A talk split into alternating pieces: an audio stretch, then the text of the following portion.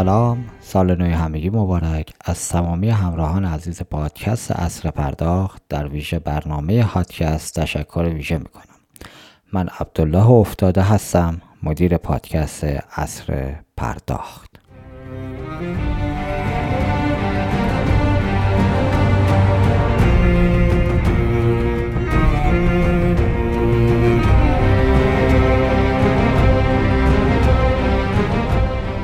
بدون تردید بانک ها به عنوان یکی از پیچیده ترین و بزرگترین سازمان های دارای تاثیرگذاری بالا بر بخش های مختلف اقتصاد هستند. طیف گسترده فعالان و زیرنفعان صنعت بانکداری سبب شده تا مدیریت کسب و کار در این صنعت با چالش های جدی و عدم قطعیت های فراوان مواجه شود. ظهور بازیگران جدید و چابک در کنار محیط به شدت متغیر اقتصادی، اجتماعی و تکنولوژیکی قواعد بازی را بیش از پیش برهم زده و فضای امن کسب و کار بانکی را برای بانک های سنتی ناامن ساخته است.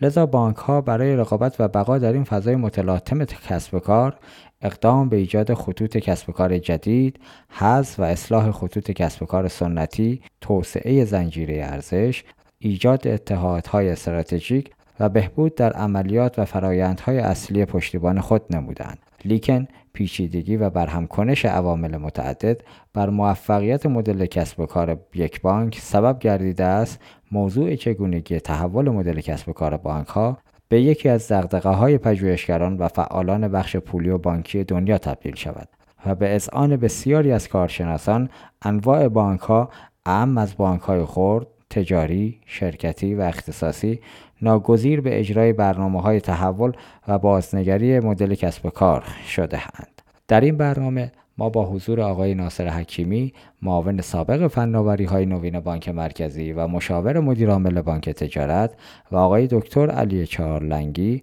رئیس هیئت مدیره امید سپه در خصوص چالش ها و روندهای جاری در حوزه کسب و کار بانکی به صورت زنده ارتباط داریم پیش از آغاز این گفتگو از مدیران شرکت نرم افزاری داتیس آریان قشم داتین به خاطر حمایت از این برنامه تشکر ویژه می کنم. امیدوارم این شرکت در ادامه مسیر خود بتواند موفقیت های بزرگی کسب کند. داتین از شرکت های نرم افزاری پیشرو در ارائه محصولات و خدمات بانکداری، بیمه و پرداخت الکترونیکی است که با ارائه راهکارهای نرم افزاری کاملا بومی در صنایع مالی بانکی، بیمه و خدمات پرداخت کشور در زمره نقش آفرینان اصلی در این حوزه به شمار می رود. سلام آقای مهندس حکیمی. سلام جناب آقای چارلنگی روزتون بخیر. مرسی که وقتتون رو در اختیار ما قرار دادید. قبل از شروع گفتگو لطفا با شنوندگان ما احوال پرسی کنید تا وارد گفت و گفت بشیم. آقای مهندس حکیمی در خدمت شما هستیم. سلام سال نو همگی مبارک. تو این ایام برای همه اول از همه تندرستی و بعد دل خوش آرزو می‌کنم. در خدمت هستم. خواهش می‌کنم. آیه چهارلنگی ما در خدمت حضرت عالی هم هستیم. خب به نام خدا سلام و عرض ادب دارم. سال نو رو تبریک عرض می‌کنم خدمت حضرت عالی. دیگر حضار محترم در اتاق. و البته فرختگان شنونده ایشون. خواهش می‌کنم. آقای مهندس حکیمی من در شروع از شما خواهش می‌کنم یک تحلیل از مدل کسب و کار بانک های ایران و تفاوتش با بانک های خارجی به خصوص خلاصه بیان کنید که ما تو مدل کسب و کار چه تفاوتایی رو داریم.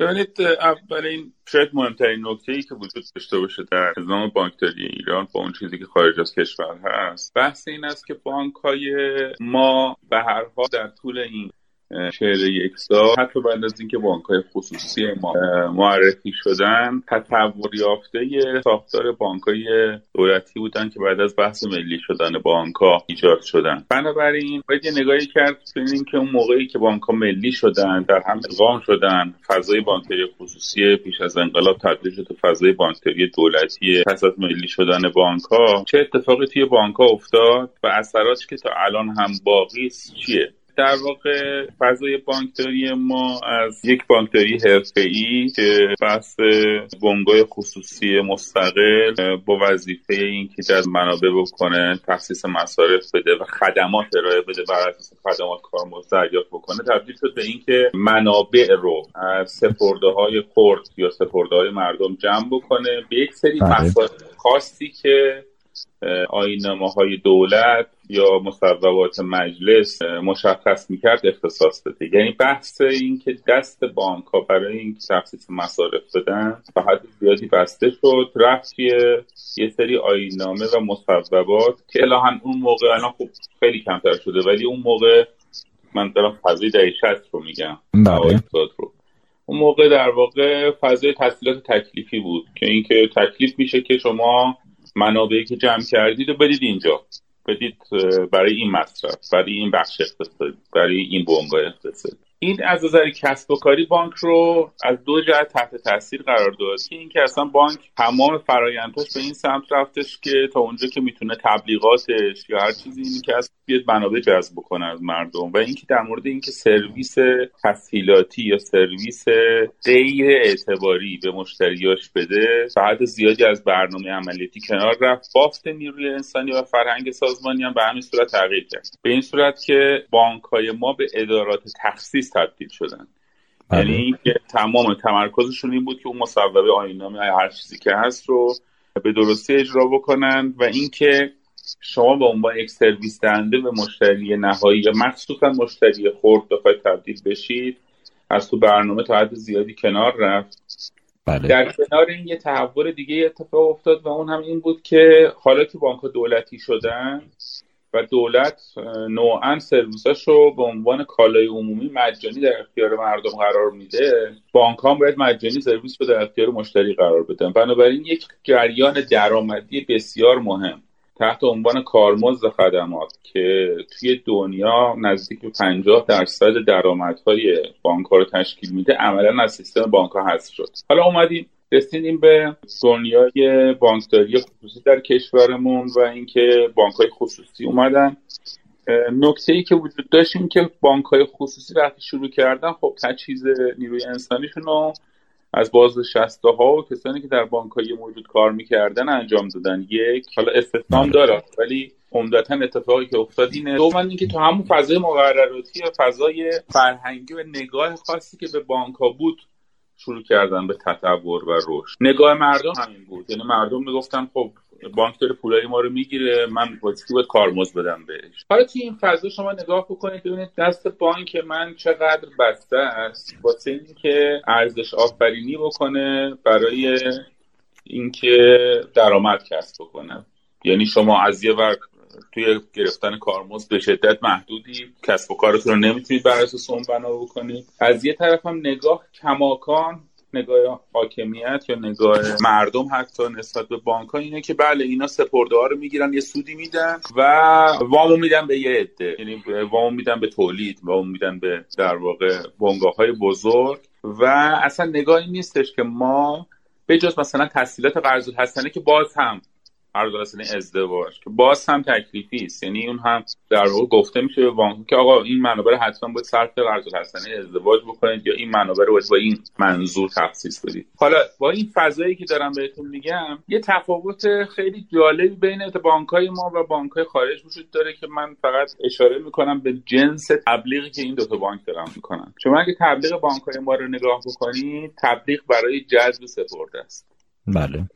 یعنی همه بانک تلویزیون این ور حالا الان خیلی تبلیغاتشون کم شده ولی اون زمان که تبلیغات زیاد بود همه بانک ها می‌گفت بیاین پیش ما حساب باز کنید بیاید پیش ما پول بذارید. ما این امکانات رو میدیم این سود رو میدیم این قابلیت و جایزه بهتون میدیم و اینها. ولی اگر اون آب نگاه بکنید همه بانک ها دارن میگن که بیاید از ما کارت اعتباری بگیرید بیاید از ما تحصیلات ماشین بگیرید بیاید از ما تحصیلات مسکن بگیرید فلان بگیرید. یعنی یه ور دیگر داره تبلیغ می‌کنن در دنیا تبلیغ برای مصرف و اینکه بیان از امکانات بانک ها استفاده بکنن واسه اینکه امور مصرفی یا امور در واقع خرید رو از طریق بانک ها انجام بدن. یه ایران بحث تجهیزه. یعنی بیشتر سر اینه که مردم پولاتون رو بیارید پیش ما. ما بهتون سود خوب بیدیم یا امکانات خوب بیدیم این دوتا تفاوت نگرش به شدت روی اون نگاه کسب و کاری و اون چیزی که توی ایران و اون جای دیگه دنیا اتفاق میفته اثر می‌ذاره. من فعلا به همین حد بسنده می‌کنم تا بعد ببینیم صحبت چیه. بسیار های شالنگه حالا بفرمایید که شما چقدر با حرف آقای حکیمی موافق هستید؟ البته من یه سوالم به مرتبط آقای صادقی پرسیدم اونم می‌پرسم. از نظر شما حل مشکل کارمز وظیفه چه نهادی بوده تو این سالها؟ چه کاری باید برای حل این مسئله انجام می‌شده؟ بفرمایید خدمتتون هستیم. ببینید خب بله آقای پکبیدن درست میفرمایند. زاویه دیگه ای باید به قضیه نگاه کرد. من فکر می‌کنم که این موضوع نگاه کردن بهش یک قیاس فارغه یعنی ما نمی‌تونیم بگیم که مدل کسب و کار فعلی بانک های ایران و خارجی چون همه اینها در واقع همینجور که اشاره فرمودن به طور جز آقای حکیمی برمیگرده به خب اکوسیستم جغرافیایی مسائل تولید اون کشور اشتغال اون کشور مسائل حقوقی که مطرح شد. و اصولا فکر نکنم در نهایت برای این گپ آنالیست ما با بتونیم به نتیجه برسیم. چون به نظر می‌رسه که فاصله ها برگرفته از این گونه مسائل است. سطوح کاربران و مشتری بانک ها بحث زیر ساخت ها و استراتژی ها که اینا همه ریشه داره در هر کشوری و همینجور که فرمودن بر اساس یه سری دستورالعمل ها بخشنامه ها و business model هایی که میشه از اونها در آورد بانک ها به سمت هایی رفتن. اگر بخوام چند مورد رو اشاره بکنم خدمتون همین الان وضعیت تحریم ما و بحث تبادل ارز آزاد بحث دومی که میشه اشاره کرد بحث FATF رو میشه اشاره کرد. اون تاثیر می‌ذاره بر مدل کسب و کار بانک ها مسلما. برای ما FATF شاید نبودش قابل تحمل منتها برای کشورهای با بانک های خارجی اصلا قابل تصور نیست این موضوع. و حتی به درستی اون قسمت رو داشتن اشاره می‌کردن که من همیشه روش تاکید دارم خود من بحث تخصصی کردن بانک هاست یعنی ما الان بانک ها رو داریم که می‌بینیم تقریبا همه مثل همن. محصولات هم مثل همه. همهشون دارن کار retail می‌کنن کار corporate banking می‌کنن و امثال هم و تخصصی نیستن. یعنی نیومدن بگن که آقا این بانک عموم رو عرض می‌کنم. بانک تخصصی هم ممکنه داشته باشیم منطقه عموم رو عرض می‌کنم. من فکر نکنم که می‌بینم که همه همه زمین کاری رو فعالیت دارن. آخرین بحثم بحث تحلیل واقعا مدیریتی واقع بینانه است بحث ریسک. و بحث ریسک رو من در بانک ها نمی بینم عموما میان با بساق فوق العاده بالاتر از در واقع تحصیلاتی که در اختیار قرار میدن میان اینها رو تو خودشون رو در واقع تو سیف سایت نگر میدارن. و از اونهایی که تضمین بالفعل دارن میان این کارو می‌کنن. خب این یه مقدار باعث هم میشه که در واقع اونهایی که پولدار اصلا پولدارتر بشن بله. و تسهیلات بانکی به اون سمت بره و فرصت های تولید ارزش از بین بره. ببخشید. خواهش می‌کنم. آی چالنگی اون بخشی که حل مشکل کارمزد وظیفه چه نهادی هست و در این سال چه کاری بعد انجام می‌شده رو نگفتید؟ ببینید حل مشکل کارمزد به نظر من برمیگرده به شورای پول اعتبار و بانک مرکزی وزارت اقتصاد باید تنگ تکلیف کنم برای این بحث کارمزد بحث کارمزد یه مقدار جداست از این مطلب. بله. فکر می‌کنم که همین بحث کارمزد تاثیر بسزایی رو بزنس مدل ها داره. من بارها تاکید کردم که شما بیاید کارمزدها رو در یه سطوحی نگه دارید که اصلا دریافت بشه یا نشه یا در یه سطوحی باشه به نظر من روی بزنس مدل ها می‌تونه تاثیرگذار باشه. بسیار همالی آیا حکیمی با توجه به اینکه این تفاوت ها و جهتگیری بانک های ایرانی به سمت بانکداری دیجیتال دارن حرکت می‌کنن فکر می‌کنید چقدر مدل کسب و کار بانک های ایرانی با پیوستن به حوزه بانکداری دیجیتال تغییر خواهد کرد؟ ببینید من در مورد اصلی ترین تغییری که ممکن اتفاق بیفته ببینید یک تقاضای پنهانی در مردم هست و در نگاه مردم نسبت به بانک های ما که باز همین متفاوت با نگاه مردم به بانک ها و سرویس هایی که بانک ها میدن در خیلی از کشورهای دیگه. بحث این اینه که ما در مورد تخصیص اعتبارات مصرفی به مردم یعنی اینکه مردم اگر مشکل گرفتاری یا تقاضایی داشته باشن بتونن تقاضایی که الان دارن مثلا من الان می‌خوام ماشین سوار شم من الان می‌خوام یخچال داشته باشم من الان می‌خوام یه مبل داشته باشم. ولی درآمدم در آینده است. الان مردم ما صبر می‌کنن پسنداز می‌کنن تا در یک آینده ای به مبل مورد علاقهشون یا یخچال یا ماشین مورد علاقهشون برسن. توی دنیا دارن میگن که شما تقاضای آتیتون رو بیارید همین الان بانک برآورده می‌کنه یا سرویس های مالی این رو برآورده می‌کنه. شما از درآمد آتیتون در واقع رفاه فعلیتون رو تعمین بکنید. این نمی‌تونم بگم ایران یا مردم ایران با مردم جای دیگه متفاوتن. این یک تجربه جهانی است. از جهت اینکه تقاضایی است که در طول تاریخ در طول گذشته زمانی که اتفاق افتاده در تجربه ای که در کسب و کار اتفاق افتاده کسب و کاری است که برای مردم ارزش آفرینه برای عموم مردم. ولی اتفاقا همون چیزیه که شما می‌بینید در سیستم بانکی ما کمتر ارائه میشه یا خیلی ضعیف ارائه میشه. یعنی شما اگر مثلا بگید, بگید که مثلا من یه نیازمندی دارم یه یخچال می‌خوام بخرم یه چیزی می‌خوام بخرم وام مصرفی به من بدید یا همین بحث کارت اعتباری که بارها و بارها تلاش شده که در سطح وسیع صادر بشه یا مثلا در اختیار مردم قرار بگیره ولی هیچ وقت واقعا پا نگرفته توی ایران. وقتی به این نگاه می‌کنید می‌بینید که توی ایران تفاوت اساسی وجود داره و مردم هم نگاهشون به بانک اینه که یه جایی که پولشون رو می‌ذارن ولی قرار نیست برن ازش سرویس یا تحصیلاتی یا سرویس ویژه‌ای بگیرن. حالا ببینیم توی دنیای دیجیتال چه اتفاقی میافته؟ توی دنیای دیجیتال شما یک بازیگران دیگری این وسط قرار می‌گیرن که این سرویس ها رو می‌تونن قسمت بندی بکنن.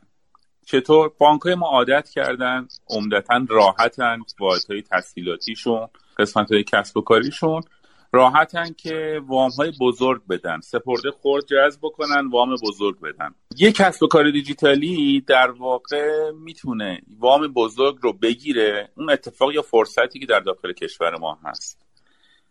وام بزرگ رو بگیره اینو بسته بندی بکنه و تبدیل بکنه به وام های مصرفی یا پکیج های مصرفی که در نتیجه به دست مشتری نهایی می‌رسه این فرصته برای ما اگر خوب متوجهش باشیم و مقرراتمون یک جوری واسش تنظیم بکنیم که بتونه همچین اتفاقی بیفته این یه فرصته. چون شما تغییر فرهنگ در بانک ها تغییر فرهنگ در کارکنان بانک ها تغییر فرایندها در داخل بانک ها برای اینکه بیان اون حالتی که با شرکت ها کار می‌کردن با وامگیرندگان بزرگ کار می‌کردن. یهو تبدیل بکنید به اینکه بیان با مصرف کننده نهایی خرد صحبت بکنن زمان بسیار زیادی می‌بره. ولی بازیگران جدید میان اتفاقا میرن تو کف بازار با مردم به صورت مستقیم ارتباط پیدا می‌کنن و پلی میشن. اون گپی که از نظر کارکردی فرایندی و فرهنگی بین بانک های ما و بین نیازمندی مردم هست رو پر می‌کنن و هم بانک روی ساختاره خودش زیاد لازم نیست تغییر بده با همون ساختاره خودش کار می‌کنه. و همین که سرویس پکیج میشه تبدیل میشه به چیزی که مردم نیاز دارن. بنابراین به نظر من فرصت خیلی خوبیه. اگر بتونیم از این فرصت استفاده بکنیم و حداقل فونداسیون یا زیرسازی این کار رو در چارچوب مقررات تحصیل کننده برای بانک ها بذاریم و کسانی که فعالین دیجیتالی بانک هست ما تو یه نکته موند. نکته اصل بله؟ بفرمایید. من, من ادامه بدم. بله بله. نکته اصلی اینه که ما یه چالش خیلی بزرگ داریم. شما از جناب ساده چالنگی پرسیدی بحث کارمز محوره. ببینید بله. بدون تعارف مردم ما عادت ندارن به بانک ها کارمز بدن. این یه مسئله فرهنگیه این مسئله جا افتاده است در داخل کشور.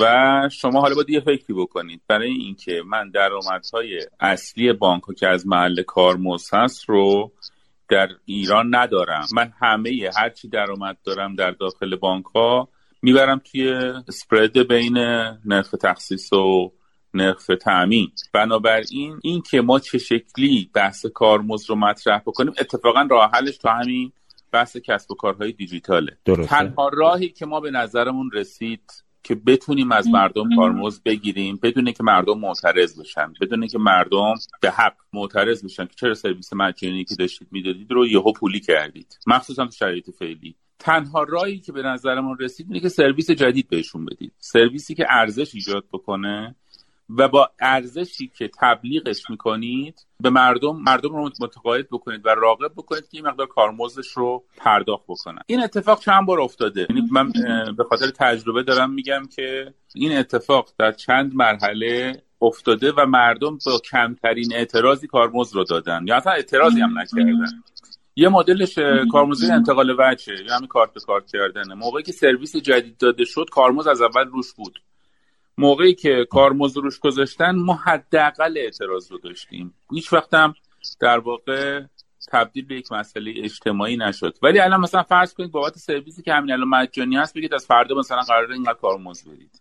طبیعتا در همه جا یک اعتراضی نمود پیدا می‌کنه در رسانه ها منعکس میشه تبدیل به یک جو اجتماعی میشه. و تو شرایط فعلی کشور این مطلوب هیچ کس نیست. بنابراین به نظر می‌رسه رفع چالش کارمزد هم این هستش که ما خلاقیت نشون بدیم و سرویسی رو ارائه بدیم که ارزش ایجاد بکنه و بابت ارزشش کارمزد بگیریم. من حکیمی من در گذشته زمانی که معاون فناوری بانک مرکزی بودید یادتون باشه ازتون پرسیدم که خب بانک ها چرا با همدیگه متحد نمیشن این کارمزد رو مشکلش رو حل کنن؟ یادتون باشه اون زمان فرمودید که ما ابلاغ کردیم به بانک ها در هر حوزه‌ای که می‌خوان از مردم کارمزد بگیرن بگیرن با آزادم. ما دیگه به عنوان بانک مرکزی ورود نمی کنیم برای حل چالش مسئله کارمزد. همین یک پارچه نبودن بانک ها برای ارائه سرویس و عملا ضد رقابتی عمل کردن توی این حوزه فکر کنید چقدر آسیب زده به کسب و کار خودشون؟ ببینید نکته اصلی دقیقا فرمایش شماست که اشاره کردی. بانک مرکزی در چند مرحله وارد بحث کارمزد شد بیش عمدتا در دهه 80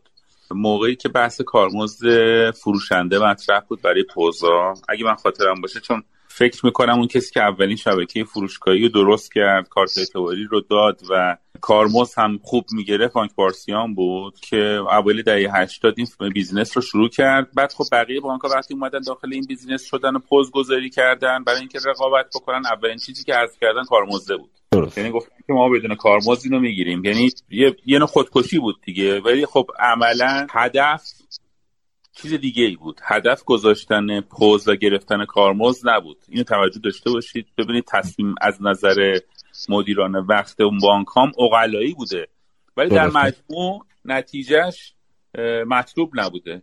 تصمیمشون چی بود؟ این بود که منابع به جای اینکه بره سمت فلان بانک بیاد سمت ما.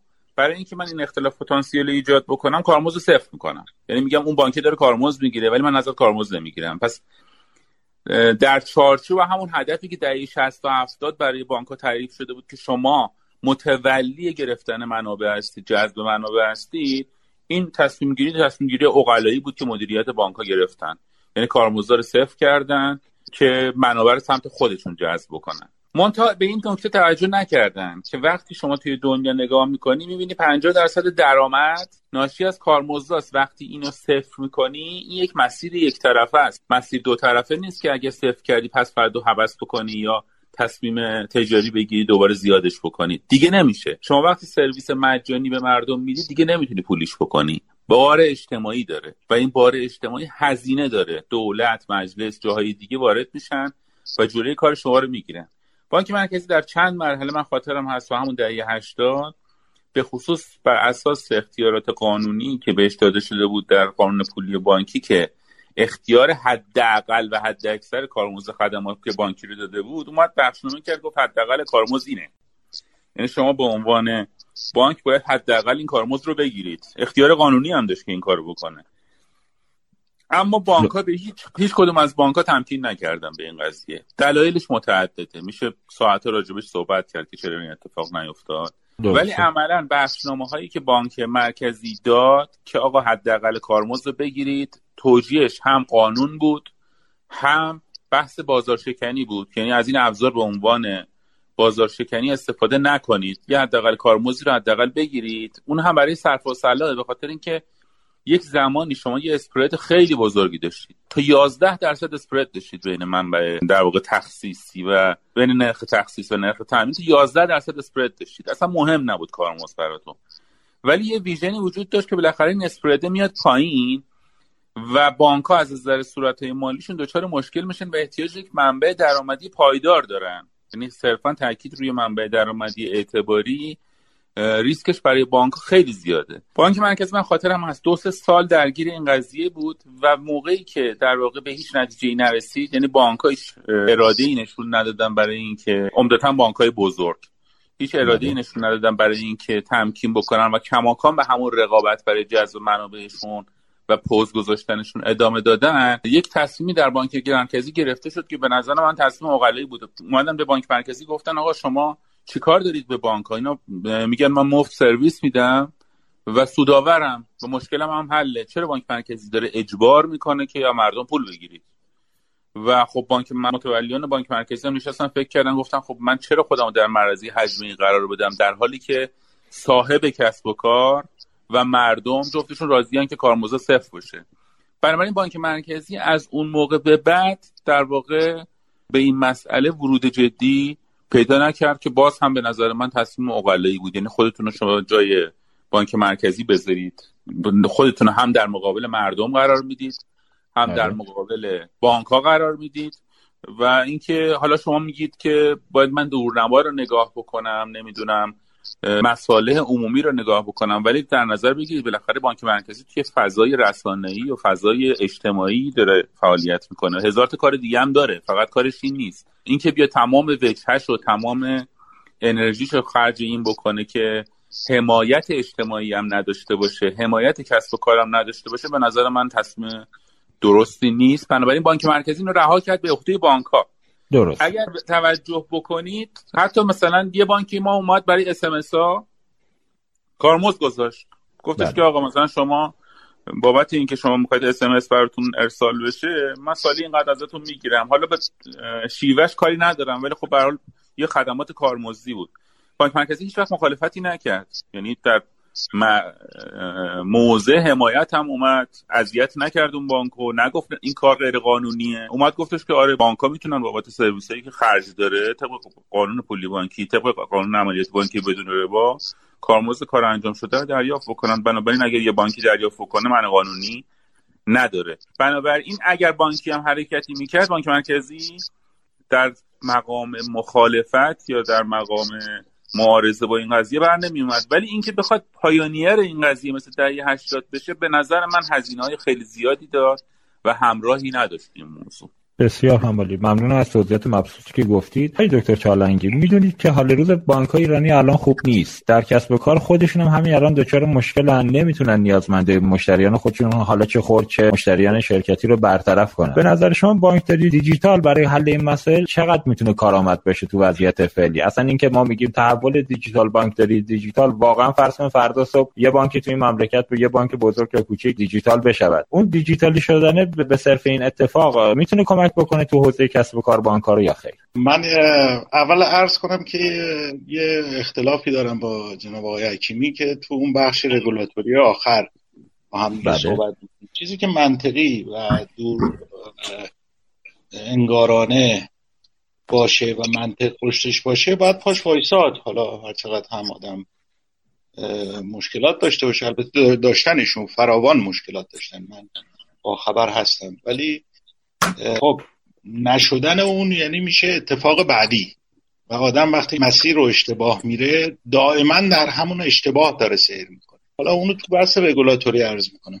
ببینید تعریف بذارید یه تعریف داشته باشیم راجع بانکداری دیجیتال چون بحث بانکداری دیجیتال از اسمش که برمیاد میره به سمت فناوری اطلاعات. یعنی دوستان فکر می‌کنم فناوری اطلاعات در واقع تاثیرگذار هست. در صورتی که من فکر کنم فناوری اطلاعات در این حوزه نقش سی چل درصدی شاید هم کمتر رو داشته باشه. بانکداری دیجیتال اصلاح فرایند هاست مس... ارائه محصولات جدیده. و بعد پیاده سازی تو فناوری هست. اگر ما نیاییم با اصلاح فرایندهای بانکی رو انجام بدیم و تعاریف جدید رو محصولات نداشته باشیم همین روش در روشی که موجوده و بعضا ممکنه اشتباه درش باشه و غلط باشه مکانیزه کنیم که این میشه همون بانکداری الکترونیک منتها بانکداری الکترونیک اشتباه. یعنی بانکداری الکترونیکش محصول جدیدی ارائه نمیده. بنابراین به نظر من این نگاهی اشتباه است که بانکداری دیجیتال رو به فناوری بانک ها منصوب بکنیم. شاید در سازمان ها و روش های بانک ها یا طرح برنامه بانک ها اونجا بتونه محصولات و فرایندهای جدید و اصلاح شده ارائه بشه. قاعدتا این اتفاق باید بیفته. بعدا بیاد روی سیستم های فناورانه اون best practice ها پیاده سازی بشه که منجر قطعا به کاهش هزینه ها میشه و قطعا به درآمد و افزایش درآمدهای بانک ها میشه به اضافه اینکه سرویس های جدیدی که به مردم ارائه میدن همینجور که آقای مهندس فرمودن بحث این که تو چه می‌خوای داشته باشی یا چه خواهی داشت الان. خب این باید پیاده سازی بشه و در واقع اتفاق بیفته تولید محصول اتفاق بیفته تنوع اتفاق بیفته پایدارتر باشه سرویس ها اینها وظیفه فناورانه نیست بلکه وظیفه بانکیست وظیفه سازمانی بانکیست وظیفه روش های بانکیست که باید دیدگاهمون رو نسبت به بانکداری دیجیتال اینگونه اصلاح کنیم. بله بعضا ممکنه در جاهایی فناوری اطلاعات بتونه کمک کنه به این که ارائه روشی بدهد که بانک ها بتونن متوجه بشن که می توانند محصولات جدیدی ارائه بدن به مشتریش بسیار عمالی آقای مهندس حکیمی شما در این موضوع نظر خودتون رو بفرمایید ممنون میشم. ببینید من یه مسئله اساسی دارم که این مفهوم بانکداری دیجیتالی که الان داره صحبتش میشه اصولا چه فرقی داره با همین کاری که بانک ها دارن می‌کنن؟ راستش رو بگم من چیزی که دارم تو برنامه ها می‌بینم یا اون چیزایی که داره گفته میشه خیلی تفاوتی نداره با اینکه ما سرویس های بانک ها رو الکترونیکی غیر حضوری بکنیم. ولی از نظر مفهومی بذارید من آقای چالنگی تعریفی کردم. منم یه تعریف کوچولویی بکنم. بله. ببینید از نظر من بانکداری دیجیتال یعنی اینکه در محیط دیجیتال سرویس بانکیتون رو دریافت بکنید بدون اینکه عملا به بانک مراجعه بکنید. یعنی شما اگر رفتید یه سرویسی رو مثلا یه خریدی رو می‌خواید انجام بدید یه جایی می‌خواید برید هتل برید سرویس رو از اونجا بگیرید. در background همه کاری بانکیش انجام میشه. ولی عملا شما دارید توی محیط دیجیتالی یه کاری رو انجام می‌دید که پشتش فرایندهای بانکی اتوماتیک انجام میشه. یعنی شما لازم نیست برید یک کاری رو انجام بدید بعد بیاد فرایند بانکی شروع بشه شما درگیر فرایند بانکیش بشید بعد برید سرویس رو دریافت کنید حالا فرصت ما کجاست؟ ببینید اگر وضعیت فعلی رو بخوایم ادامه بدیم با اینکه نرخ‌های سود تقریبا ثابت fix شده نرخ‌های تسهیلات fix شده بانک‌های رقابتی دارن واسه جذب منابع که در واقع ناترازی خودشون رو پوشش بدن. حد اکثر اون چیزی که شاهد خواهیم بود همین یکی که هست. حالا ممکنه سرویس ها مثلا از روی پوز بیاد روی موبایل یا مثلا اتفاق مشابه این بیفته. اون چیزی که در تطور دیجیتالی اتفاق بیفته قشنگه و کمک می‌کنه که ما از این فازی که در حال حاضر هستیم حرکت بکنیم به یه فاز دیگه ورود بازیگران جدید. یعنی بازیگران جدیدی میان که من فکر می‌کنم صحبت دو سری قبلم همینو گفتم. بازیگران جدیدی میان که واسط میشن بین مشتری و بانک و اون محصول تیپ شاید بگم سنگ در واقع بزرگ تراش نخورده بانک ها که در واقع محصولات پرده تسهیلاتیشون هست رو بر اساس نیازمندی هر مشتری شخصی سازی می‌کنن پکیجش می‌کنن و در اختیارش قرار میدن این اتفاقی که میافته کار بانکای ما نیست. بانکای ما نه لوجستیکش رو دارن نه آموزشش رو دارن نه اصلا ساختارشون به این صورت شکل گرفته که سرویس سفارشی شده در اختیار مشتریش قرار بده. ولی شما نگاه بکنید ببینید شرکت های متعدد و خلاقیت های متعددی.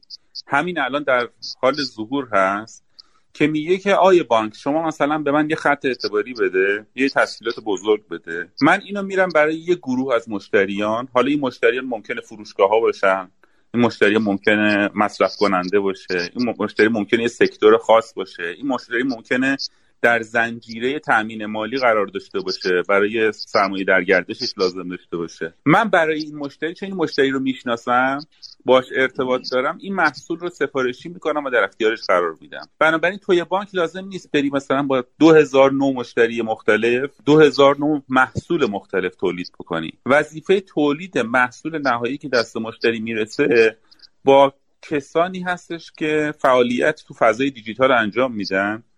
و فضای دیجیتال تفاوتش و فضای قبلی چیه؟ چرا قبلا این اتفاق نمیافتاد؟ چرا 20 سال پیش این اتفاق نمیافتاد که مثلا یه سری نهادهای واسط بیان و بین بانک و مشتری قرار بگیرن و این محصولات سفارشی رو تولید بکنن؟ علتش داده است. شما الان تلفن هوشمند در اختیار همه هست. برنامه هایی که افراد استفاده می‌کنن در سطح وسیع کاربری داره. مقدار زیادی دیتا تولید میشه و این دیتا به فعال دیجیتال کمک می‌کنه که مشتریش رو بهتر بشناسه بهتر مدیریت ریسکش رو انجام بده روندها و جریاناتش رو به خوبی حدس بزنه مدل سازی بکنه و بگه که محصول من که دارم برای این سفارش می‌کنم اولا با نیازمندیش تطابق داره دوما این اطمینان خاطر رو داشته باشم که این پول برمیگردونه یا این مصرف رو انجام میده. بنابراین تفاوت اصلی ما در گذر از دوره حالا بگیم بانکداری الکترونیکی به بانکداری دیجیتال اصل استفاده از داده است. هم داده مربوط به تراکنش های بانکی هم داده پیرامونی. به نظرم داده پیرامونی خیلی مهمتره. داده مربوط به رفتار مشتری داده مربوط به جغرافیای مشتری داده مربوط به در واقع استفاده مشتری از اپلیکیشن های مختلف. این داده هاست که مشخص می‌کنه که نیاز مشتری چیست. و بر اساس مدل سازی که یک فعال دیجیتالی انجام میده یک سنگ تراش نخورده رو تبدیل می‌کنه به یه مجسمه یا یک سنگ زمین یا یک سنگ رونما که به درد مشتری بخوره. بنابراین من تاکید فوق روی بحث تطور دیجیتالی تحول دیجیتالی یا بانکداری دیجیتالی اینه که ما قبلا data رو فقط در حد data ی payment و data ی اسناد بانکی نگاه می‌کردیم. حالا در دوره دیجیتال ما اون data ی بانکی و data ی payment رو داریم. data ی پیرامونی رو بهش اضافه می‌کنیم. رفتار سنجی رو بهش اضافه می‌کنیم. یک sector خاص رو یا چند sector خاص رو هدف قرار میدیم. و بر اساس اون محصول رو سفارشی می‌کنه. بسیار عالی. ممنون از توضیحاتی که دادید. با توجه به اینکه چالش های متفاوتی تو این حوزه باش روبرو هستی ما از آقای حجت مقیمی کارشناس ارشد کسب و کار بانکی که اخیرا هم کتاب مدل های کسب و کار بانکداری رو با همکاری آقای رضوی ترجمه کردن خواهش کردم که تو این برنامه به عنوان کارشناس ما همراهی کنن. آقای مقیمی سلام روزتون بخیر. صدای ما رو دارید؟ من وقتتون بخیر. من صدای شما رو دارم. خدمت همه دوستان عزیز سلام عرض می‌کنم و ارادتمند هستم انشالله که سال خوبی داشته باشن. بسیار همالی های موقعی با توجه به تجربه حضرت علی تو حوزه کسب و کار بانکی احتمالا خودتون این موضوع رو تایید می‌کنید که تو شبکه بانکی یه چالش اساسی ما داریم. مدیر کسب و کار بانک ها معتقدن مدیران فناوری باید در خدمت حوزه کسب و کار باشن و بر اساس نیازهایی که بخش کسب و کار بهشون میده محصول و خدمات ارائه کنن. اما از اون طرف مدیرای فناوری معتقدن طبق ترند دنیا همیشه فناوری جلوتر از کسب و کاره. میشه بفرمایید همسیسی مسلط آمیز این دوتا بخش چجوری می‌تونه اتفاق بیفته و این دوتا در کنار هم چطور می‌تونن جایگاه خودشون رو به دست بیارن؟ ممنون میشم اینو توضیح بدید و اگر حالا صحبتی روی صحبت های حکیمی و آقای چالنگی داری شما هم بفرمایید نظرتون بله. عرض کنم خدمتتون که ابتدای بحث تو مقدمه که شما گفتین گفتین که بانک ها سازمان های پیچیده ای هستن. و عملکرد بسیار گسترده تو حوزه‌های مختلف دارن. من می‌خوام بگم که مشکل بزرگ از همینجا ایجاد میشه. بانک ها یک سازمان پیچیده ای هستن. بخش های مختلفی دارن و در واقع محصولات متنوعی تو گروه های مختلف در واقع business line های مختلف دارن به مشتریشون ارائه میدن. خب شما می‌دونید که بخش در واقع marketing داریم ما توی بانک ها R&D ریسک سرمایه گذاری IT بخش operation بانکی که حالا بخش بزرگی از عملیات بانکی اونجا اتفاق میفته بخش بین و موارد دیگه که هستن های پشتیبان کننده مثل بخش حقوقی و HR و سازمان روش هایی که بخش فرایندی رو به دارن. شما می‌بینید که عملا یک سازمان پیچیده با تعداد بالای زیادی از مشتری و محصول ما باش مواجه هستیم. تمرکز همونجور که جناب حکیمی فرمودن یعنی تاریخچه بانکی رو نگاه کنیم تمرکز بانک ها مبتنی هست بر عملیات بانکداری کلاسیکشون که تجهیز و تخصیص هستش.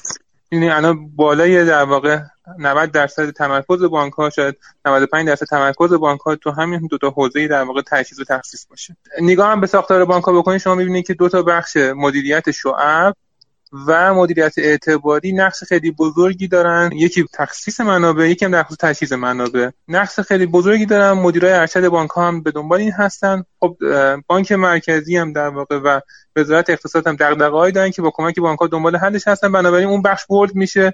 شما نگاه می‌کنید تو تمام بحران ها الان تو بحران فعلی هم می‌بینید بانک ها فشار زیادی رو دارن تحمل می‌کنن به عنوان بازوی در واقع اقتصادی.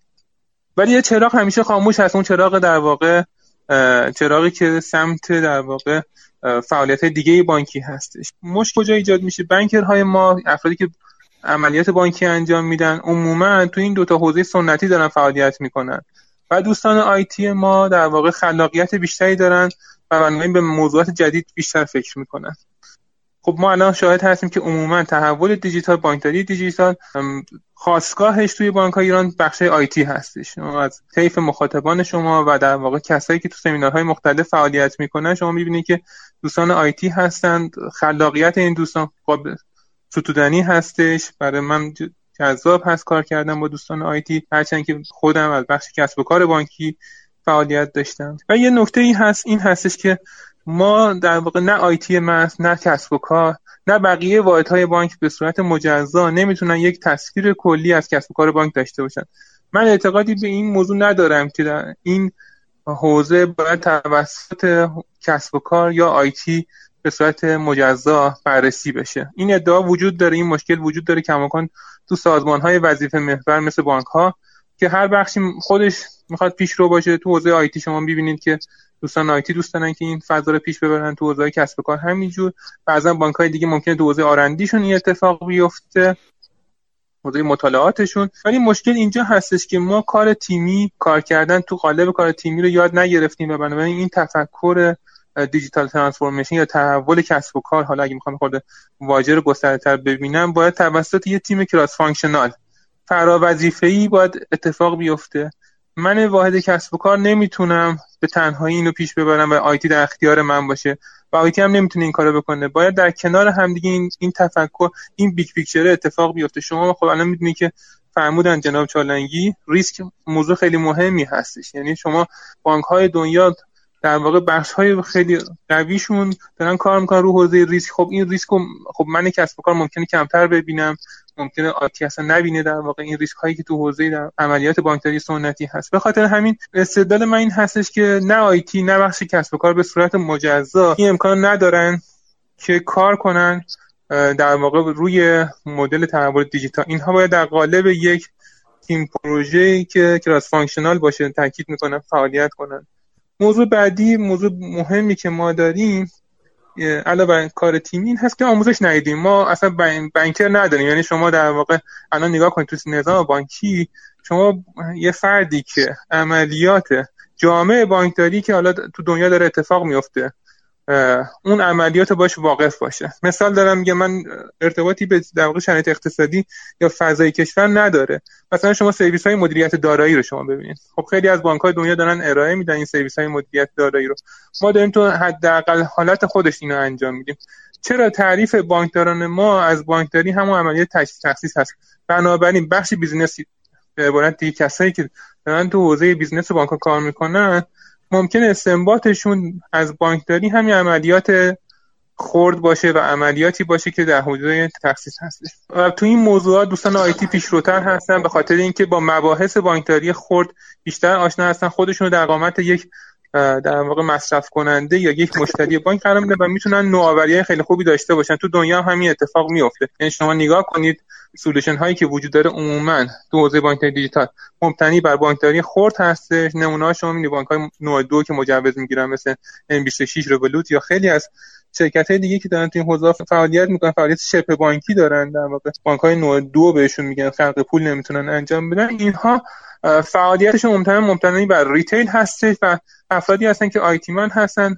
ما این انفکاکی که داریم جدا بودن کسب و کارها از عملیات بانکی از عملیات آیتی بانک ها این باعث میشه که یه مقداری اینها از هم دور بشن همگرایی داشته باشن دعوای وظیفه‌ای بین دو تا واحد همچنان ادامه داشته باشه. به زعم من بانک ها باید این چند حوزه نه تنها آیتی و کسب کار بقیه واحد هم در قالب یک تیم کنار هم دیگه قرار بگیرن. یک در واقع فردی که تصویر کاملتری می‌تونه بکشه big picture مدل کسب و کار اون بانک آماده کنه. حالا این بخش دیجیتال هم توش هستش ولی بقیه نقش بازی کنن و خیلی خوب در قالب تیم کار کنن. بنابراین نکته هم که من می‌خوام یه خود اضافه کنم به انتهای این بحث این هستش که الان من چیزی به اسم در واقع IT من نمی‌شناسم. خب فردی که الان ممکنه معاون واقع IT یک بانک باشه مدیر IT یک بانک باشه.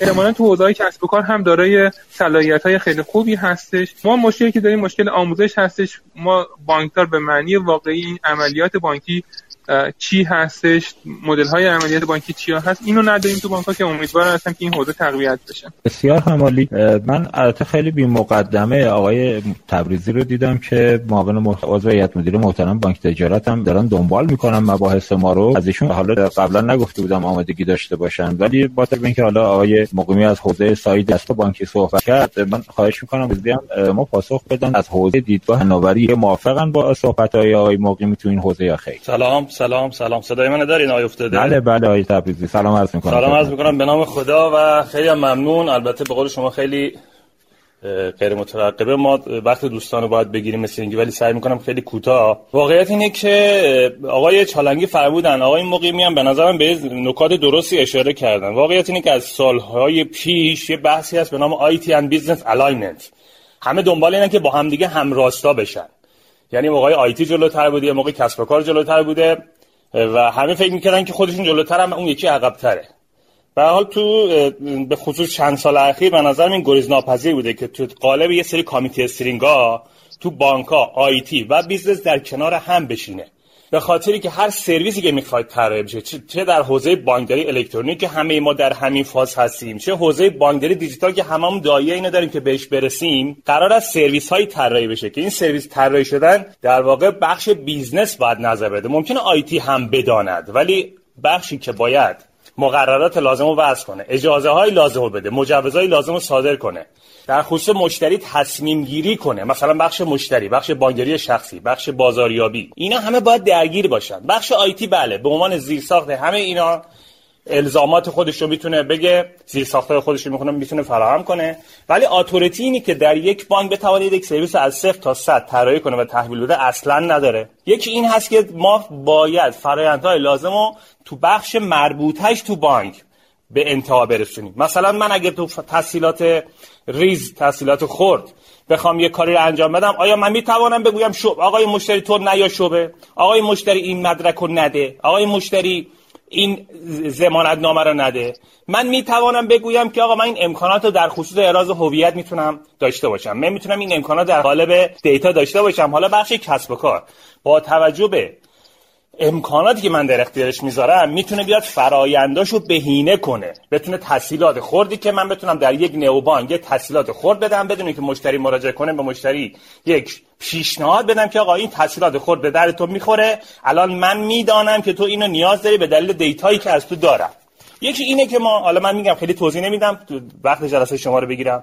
یکی اینکه واقعا رو دیتایی که آقای حکیمی فرمودن data یی که ما در بانک داریم آیا data هم data همش متعلق به IT ه نه. هر data مسئولش یک یک بخشی از بانکه.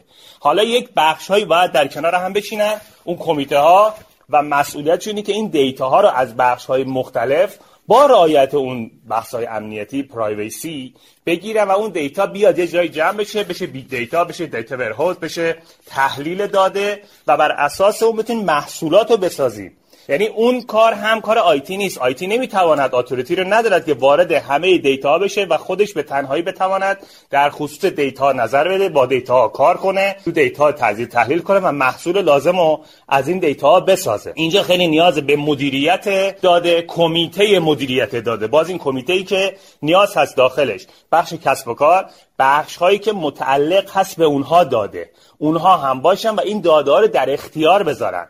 و بخش آیتی بتواند با استفاده از داده که در اختیارش گذاشتن.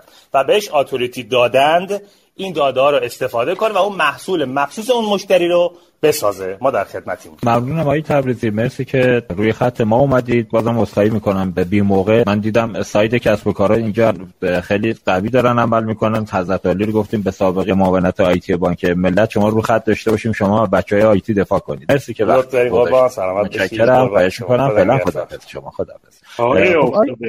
جانم. ببخشید من می‌خواستم عرض کنم اگه می‌دونستم من رئیس میاری کچلوار میپوشیدم میشستم شما لطف دارید. مهندس ترک تبریزی از اساتید هستن و محترم هستن ما استفاده کرد خواهش می‌کنم. حالا من از حضرت علی می‌پرسم های دکتر اچالنگی بفرمایید که الان نظرتون در مورد صحبت های مقیمی با آقای تبریزی جنبندی از صحبت هر دو عزیز بفرمایید. اگه نظری دارید رو صحبتشون ممنون میشم با ما اشتراک بذارید. ببینید یه خورده سخته در حضور این اساتید صحبت کردن. ولی اگر دقت بفرمایید آقای توک تبریزی هم اشاره کردن. ببینید ما الان می‌خوام بانکتر دیجیتال کنیم. بانکتر دیجیتال کنیم که چه کنیم؟ چه محصولی رو ارائه بدیم؟ کی ارائه بدیم؟ به چه کسایی ارائه بدیم؟ حالا به اون بحث فینتک ها خواهیم رسید. منتها اینها واقعا باید بر اساس اون big data تحلیل بشه. یعنی دوباره ما یه کاری رو پیش رو نذاریم که در دراز مدت دوباره وارد یه بحثایی بشیم ببینیم مشکل پیچیده تر شده از این داستان ها الان من فکر کنم که مهمترین چیزی که بانک داره دیجیتال میگه جناب حکیمی اینه که تفکرمون رو عوض کنیم نه؟ نظر می‌رسه که تفکر باید عوض بشه. همونجور که شما به درستی اشاره کردید و از سابقه بانک ها رو گفتید که من نمی‌دونستم واقعا استفاده کردم.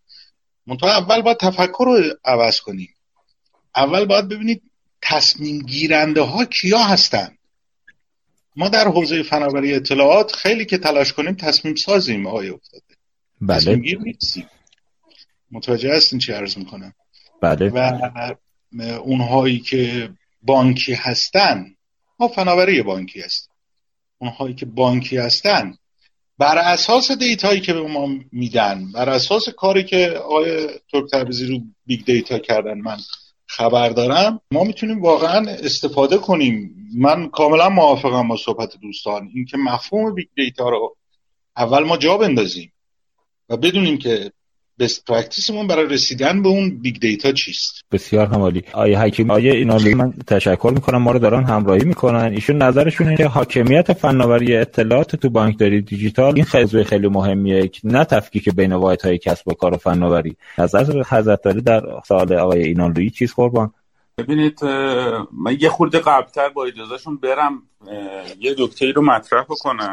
بعد بله. برگردم به سال ایشون. ببینید تفکیکی که بر اساس کسب و کار و IT هست بحث درستیه. بحث هماهنگی و coordination بین این دوتا هم بحث بسیار مهمی و درسته. ولی واقعیت در دنیای دیجیتال شما احتیاج دارید به تغییر در نگرش هر دوتای این واحد ها. من باز اشاره دارم می‌کنم توی دنیای دیجیتال شما بازیگران جدیدی دارید که توی بانک نیستن. بازیگرانی هستن که خارج از بانکن. کف بازار کار می‌کنن. توی sector های خاصی از مشتری بازاریابی می‌کنن فعالیت می‌کنن و تقاضای محصول میدن یا محصولی رو ایجاد می‌کنن. ببینید فرزن فرض کنید همین صحبتی که مثلا تحت عنوان فینتک و اینا مطرح میشه یه فینتک مزیت رقابتیش چیست؟ مزیت رقابتیش اینه که میره یک نیاز پنهانی که در جامعه وجود داره و بانکای ما نهادهای مالی ما اون رو نتونستن پاسخگو باشن و شناسایی می‌کنه. براش یه محصول طراحی می‌کنه. بعد میاد از بانک می‌خواد سرویس بگیره. واسه اینکه اون محصولی رو که طراحی کرده وصل بکنه به جریان اصلی پولی که در بانک داره اتفاق میافته. حالا شما یه واحد کسب و کار دارید یه واحد IT دارید. واحد کسب و کارتون اولا باید این فعال دیجیتالی من رو به عنوان یک نهاد جدید که در بازار ظهور کرده و داره فعالیت می‌کنه و ارزش آفرینی می‌کنه به رسمیت بشناسه ازش feedback بگیره باش قرارداد ببنده باش وارد تعامل بشه که اون شروع کنه به کار کردن. چون داره واسه بانک عملا مشتری میاره. و خودش رو از رقیب بودن با فینتک یا اون کسی که هست بذاره کنار به عنوان همکار بیاد وسط این در واقع تغییر نگرشی هستش که ما توی واحد کسب و کار بانک لازم داریم. ببینید ما توی ایران یه دشواری که داریم اینه که ما اصلا تو رقابت بین شرکت و بانک خودمون هم همین مسئله رو داریم. اینه که اگر کسی داره یک جایی رفته یه کاری کرده یه ارزش ایجاد کرده من میرم اونجا نگاه می‌کنم بهش میگم که چرا اون من خودم این کار انجام میدم. این مسئله دقت نمی‌کنه که اون شخص داره به صورت تخصصی رو این کار کار می‌کنه. من بانک صد کار دیگه دارم. میشه کار 101 من و اولویت 101 من. من اون کار به خوبی اون نمی‌تونم انجام بدم. پس هم می‌زنم بیزینس اون رو ضایع می‌کنم همین که اون کاری رو که قرار بود انجام بدم رو درست انجام نمیدم. پس بنابراین من باید شرکای جدید خودم رو به رسمیت بشناسم. این توضیح من در مورد بحث کسب و کار آیتی که هست. سمت IT ش در واقع صحبت اصلی اینه که وقتی کسب و کار شما داره کار می‌کنه IT من هم باید خودش رو align بکنه. قرار نیست در فضای دیجیتالی IT بانک همه سرویس ها رو بده. IT بانک یه قدم ممکنه بره عقبتر سرویس های پایه رو شروع کنه عرضه کردن. API هاش رو شروع کنه به باز کردن. برای اینکه بازیگران جدید بتونن از امکانات بانک استفاده بکنن. alignment بین کسب و کار و IT لازمه ولی جفتشون باید یه استراتژی مد نظرشون باشه که در دنیای دیجیتالی بازیگران دیگری هستن که باید به رسمیت شناخته بشن و جفت اینها نیازمندی ها و صرفه و صلاح بانک رو در تعامل با این بازیگران جدید بدونن که عملا بانک تا الان نتونسته اون رو برآورده بکنه. این نکته رو من به خاطر فقط توضیحی که دوستان دادن نظر خودم رو گفتم. بحث بله. حاکمیت داده بحث بسیار مهمیه. ما در خود بانک مرکزی در خود بانک ها بعدا با این مسئله روبرو بودیم که الان سامانه ای که وجود داره خود سامانه مالکیه دیتا مالکیه حق استفاده از این دیتا مال چه کسی هست؟ نکته ای که وجود داره اینه که استانداردهای مشخصی برای بحث حاکمیت داده وجود داره. ولی اگر من بخوام مشخصا راجع به بحث دیجیتالی صحبت بکنم شما در مورد data ی banking حاکمیت داده با خود بانکه. یعنی بانک قرار نیست داده های banking ش رو مفت یا بدون هیچ چیزی در اختیار بازیگر دیگه قرار بده؟ فعال دیجیتالی من فینتک منم داده خودش رو داره. اون هم قرار نیست داده خودش رو مفت در اختیار بانک قرار بده. چون هر کدوم از اینا بخوام مفتی سرویس خودشون در اختیار هم دیگه قرار بدن یک مزیت رقابتی بدون اینکه پولی یا ارزشی ایجاد بشه در اختیار طرف مقابل قرار دادن. بنابراین پروتکل همکاری واسه اینکه هر کدوم از دو طرف چی میدن و چی می‌گیرن که از نظر محتوای داده ای که وجود داره فوق العاده مهمه. و لازم هم نیست. ما یک دعوای بسیار طولانی در داخل کشور داریم که سازمان ها داده های خودشون رو در اختیار همدیگه قرار بدن. واقعیت اینه که الان مثلا تو این سه چهار روزه دیدیم که داده های خودمون رو در اختیار همدیگه قرار دادن ممکنه منجر به چه فجایعی بشه. یعنی این داده ها از جای دیگه شروع کنه به لیک کردن. بحث اصلی اینه. هوشمندی کسب و کار ما در دوره دیجیتالی اینه. من چجوری محتوای داده ای خودم رو تبدیل به یک سری سرویس بکنم و بله. سرویس داده ای بدم به جای اینکه اشتراک داده ای داشته باشم؟ بنابراین مهمه. من موقعی که دارم با یه فینتک صحبت می‌کنم با یه فعال دیجیتالی صحبت می‌کنم یا با یه بانک دیگه یا با یه نهاد خارج از بانک صحبت می‌کنم به جای اینکه اشتراک گذاری داده داشته باشم تعریف سرویس های فیما بین دارم. چه سرویسی می‌گیرم چه سرویسی میدم. من از یه مثال عملیاتی بزنم. بانک میگه که من به شما یه فینتکی که مثلا قراره در sector یه نوع کارت اعتباری خاص منظوره برای مثلا سفرکارت فعالیت بکنید و یه گروه بله. خاصی رو توی سری از هتل های خاص پوشش بدی من یه خط اعتباری بهت میدم. در مورد این خط اعتباری من یک سری داده به تو در قالب سرویس میدم که یک مشتری چه امتیازی داره. من داده شخص رو در اختیارت قرار نمیدم. من ترانزکشن شخص رو در اختیارت قرار نمیدم. من با یه الگوریتمی که با همدیگه میشینیم جزئیاتش رو بررسی می‌کنیم به تو یه امتیاز میدم که مثلا این مشتری من پیش بانک من چه امتیازی داره. تو بر اساس این شاخص میری این اعتبار کلی که من دارم رو به این مشتری تخصیص میدی که بره استفاده بکنه. بنابراین شاخص ها خیلی مهمه. بذارید باز من یه خاطره تعریف کنم ما بله. در بانک مرکزی یه حکایتی داشتیم با سازمان امور مالیاتی. یعنی در واقع بحث این بود که کل تراکنش های بانکی در اختیار سازمان امور مالیاتی قرار داده بشه یا مثلا در اختیار بقیه سازمان ها قرار داده بشه که اینا برن دیتا ماینینگ انجام بدن کار خودشون رو انجام بدن. ما بحث اصلیمون این بود که آیه سازمان مقابل من من این دیتا رو دارم. آیا سازمان مقابل من این دیتا مال منه. بعضیاش مال منه بعضیاش امانی پیش منه. یعنی من امانتدارش هستم. بله. شما یا با همدیگه سر یه الگوریتمی با همدیگه توافق بکنیم. شما می‌خوای اون داده کاوی که می‌خوای انجام بدی از به نتیجه برسی من برات انجام میدم. به عنوان یه سرویس. نتیجه اون رو به تو میدم که تو در تحلیل ها و محاسبات ازش استفاده بکنی نهایتا به این نتیجه برسی. و این کارم بعد نرفت جلو. یعنی واقعیت اینه که ما با چند جا که این صحبت رو کردیم اولش طول کشید. اولش اینکه هر کسی داده ها رو قلمبه برداره بیاره با هر کاری دلش خواست بکنه چیز جذابیه. ولی بعد از یه مدتی که شما صحبت می‌کنید ببینید از سرویس جلو بردن اشتراک گذاری داده برای هر سازمان ها فرایندهاشون رو بسیار ساده می‌کنه. بنابراین خلاصه بکنم هر سازمانی داده هایی که متعلق به خودش هست پیش خودش میمونه. حاکمیت داده به این مفهومه که من قرار نیست داده هامو با مصوبه یا با قرارداد یا با هر چیز دیگه یه پارچه بدون هیچ تبعیضی در اختیار کسی دیگه قرار بدم چون اشتراک کاری دارم یا اشتراک کسب و کار دارم یا اشتراک حاکمیتی دارم. من سرویس هایی رو رو داده های خودم تعریف می‌کنم. بر اساس نوع کسب و کاری که با فینتک دارم با نوع کسب و کاری که با سازمان بیرونی دارم با نوع کسب و کاری که با جای دیگه دارم.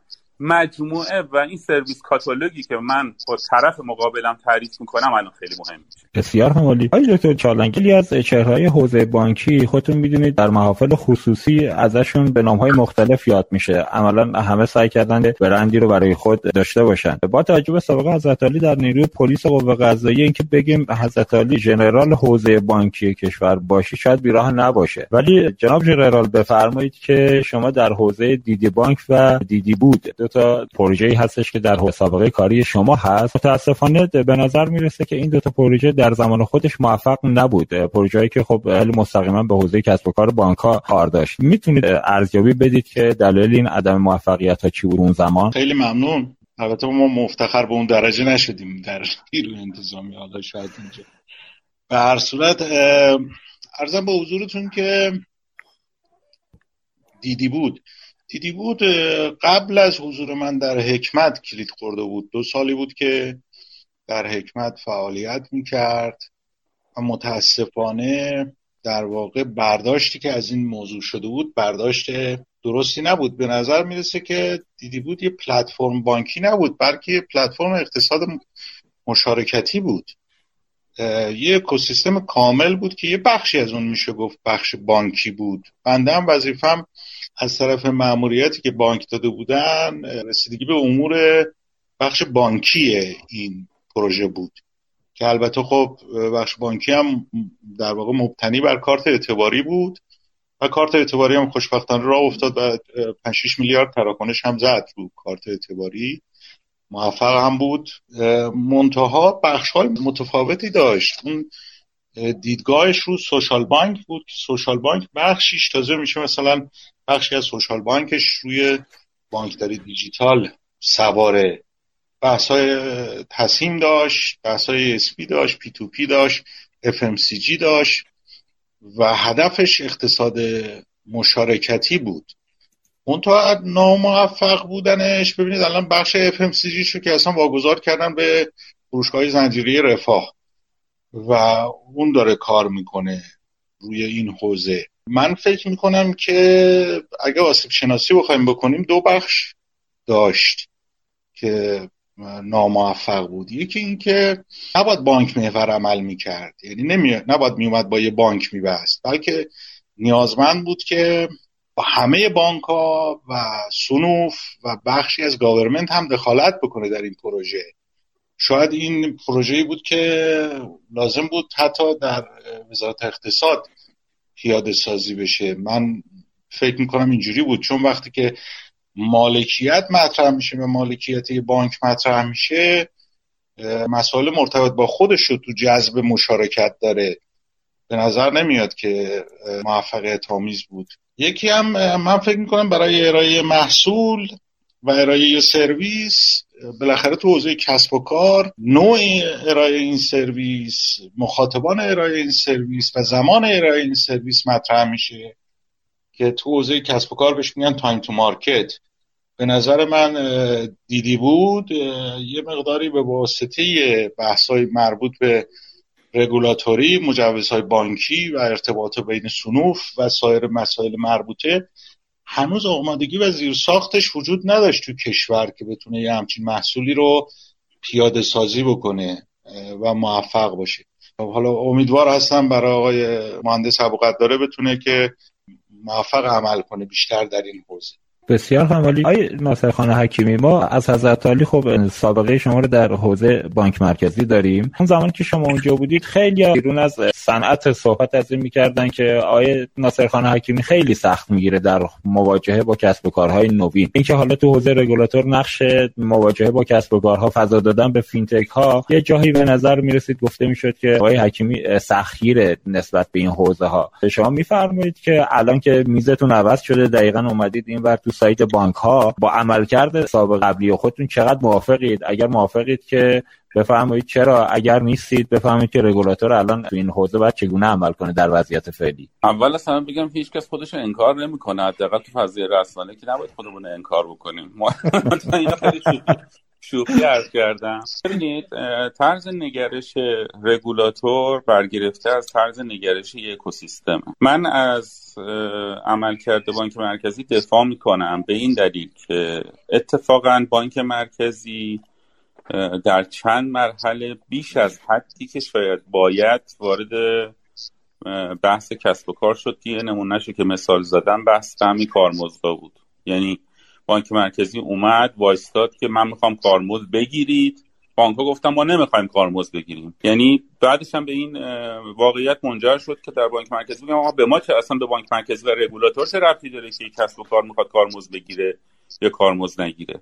بحث بعدی این بود که اتفاقا در چند نقطه بانک مرکزی سرویس هایی رو باز کرد. یعنی اتفاقا من یکی از نکاتی که دارم اینه که بانک مرکزی نسبت به بقیه قسمت های بخش مالی بازتر عمل کرده. به خاطر اینکه شما الان یه سری نهادهایی می‌بینید که رشد نمو پیدا کردن.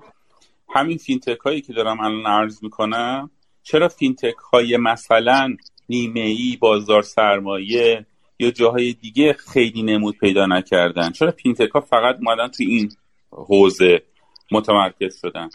ولی یه نکته در نظر بگیرید. رگولاتور رگولاتور فقط وظیفش توسعه کسب و کار نیست. رگولاتور وظیفه اصلیش مدیریت ریسکه.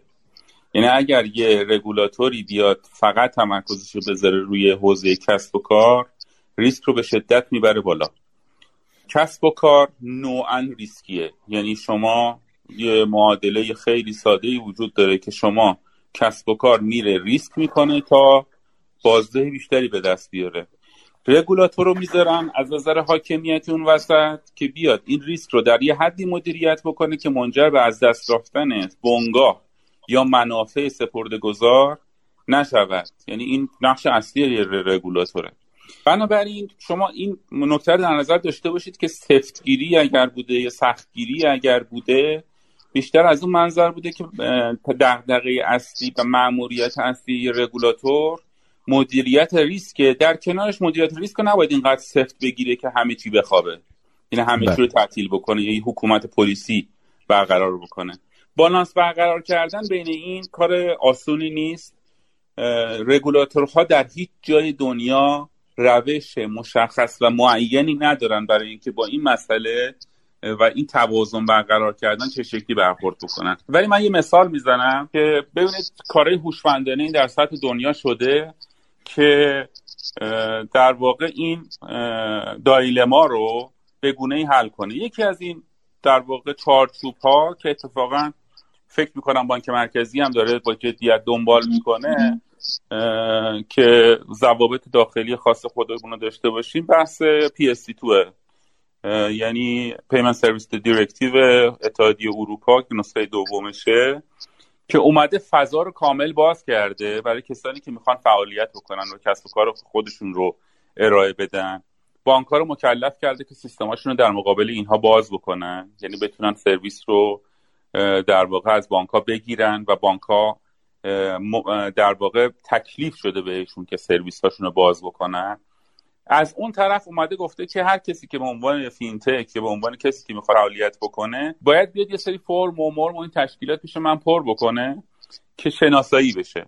یعنی بحث این که هر کسی هم که از خیابون رد میشه بدون اینکه رگولاتور راجبش نظر داشته باشه نتونه بره از بانک سرویس بگیره. ولی این فرم ها به معنی در واقع license اصلی نیستن. در واقع یک نوع شناساییه و یک نوع قراردادیه که باش بسته میشه که آقای فینتک شما تکالیفی که داری نکاتی که باید بهش توجه بکنید ایناست. اینا رو بدون و امضا بکن. از یه ور دیگه برای اینکه بیاد بحث امنیت و بحث ریسک رو مدیریت بکنه بحث احراز هویت قوی رو آورده وسط. گفته که فینتک یا فعال دیجیتالی می‌تونه بره market بکنه قسمت مشتریان رو مدیریت بکنه.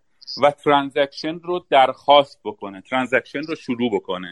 اما اون کسی که در واقع در نهایت transaction رو نهایی می‌کنه ارتباطی است که باید بین مشتری و بانک به صورت مستقیم برقرار بشه و بانک و مشتری با همدیگه صحبت بکنن که آیا این transaction ی که از سمت فینتک اومده مورد تایید مشتری هست یا نه. یعنی ترکیبی از باز شدن بانک ها API دادن بانک ها و سهل شدن ورود فینتک ها از یه طرف و احس احراز هویت قوی از یه طرف دیگه سعی کرده اومده یه توازنی رو برقرار کنه. اما همین هم همین چیزی که الان عرض می‌کنم ما فکر می‌کنم یه سال پیش داشتیم با یه مشاوری که توی اتحادیه اروپا کار می‌کرد تو همین زمینه مشورت می‌کردیم.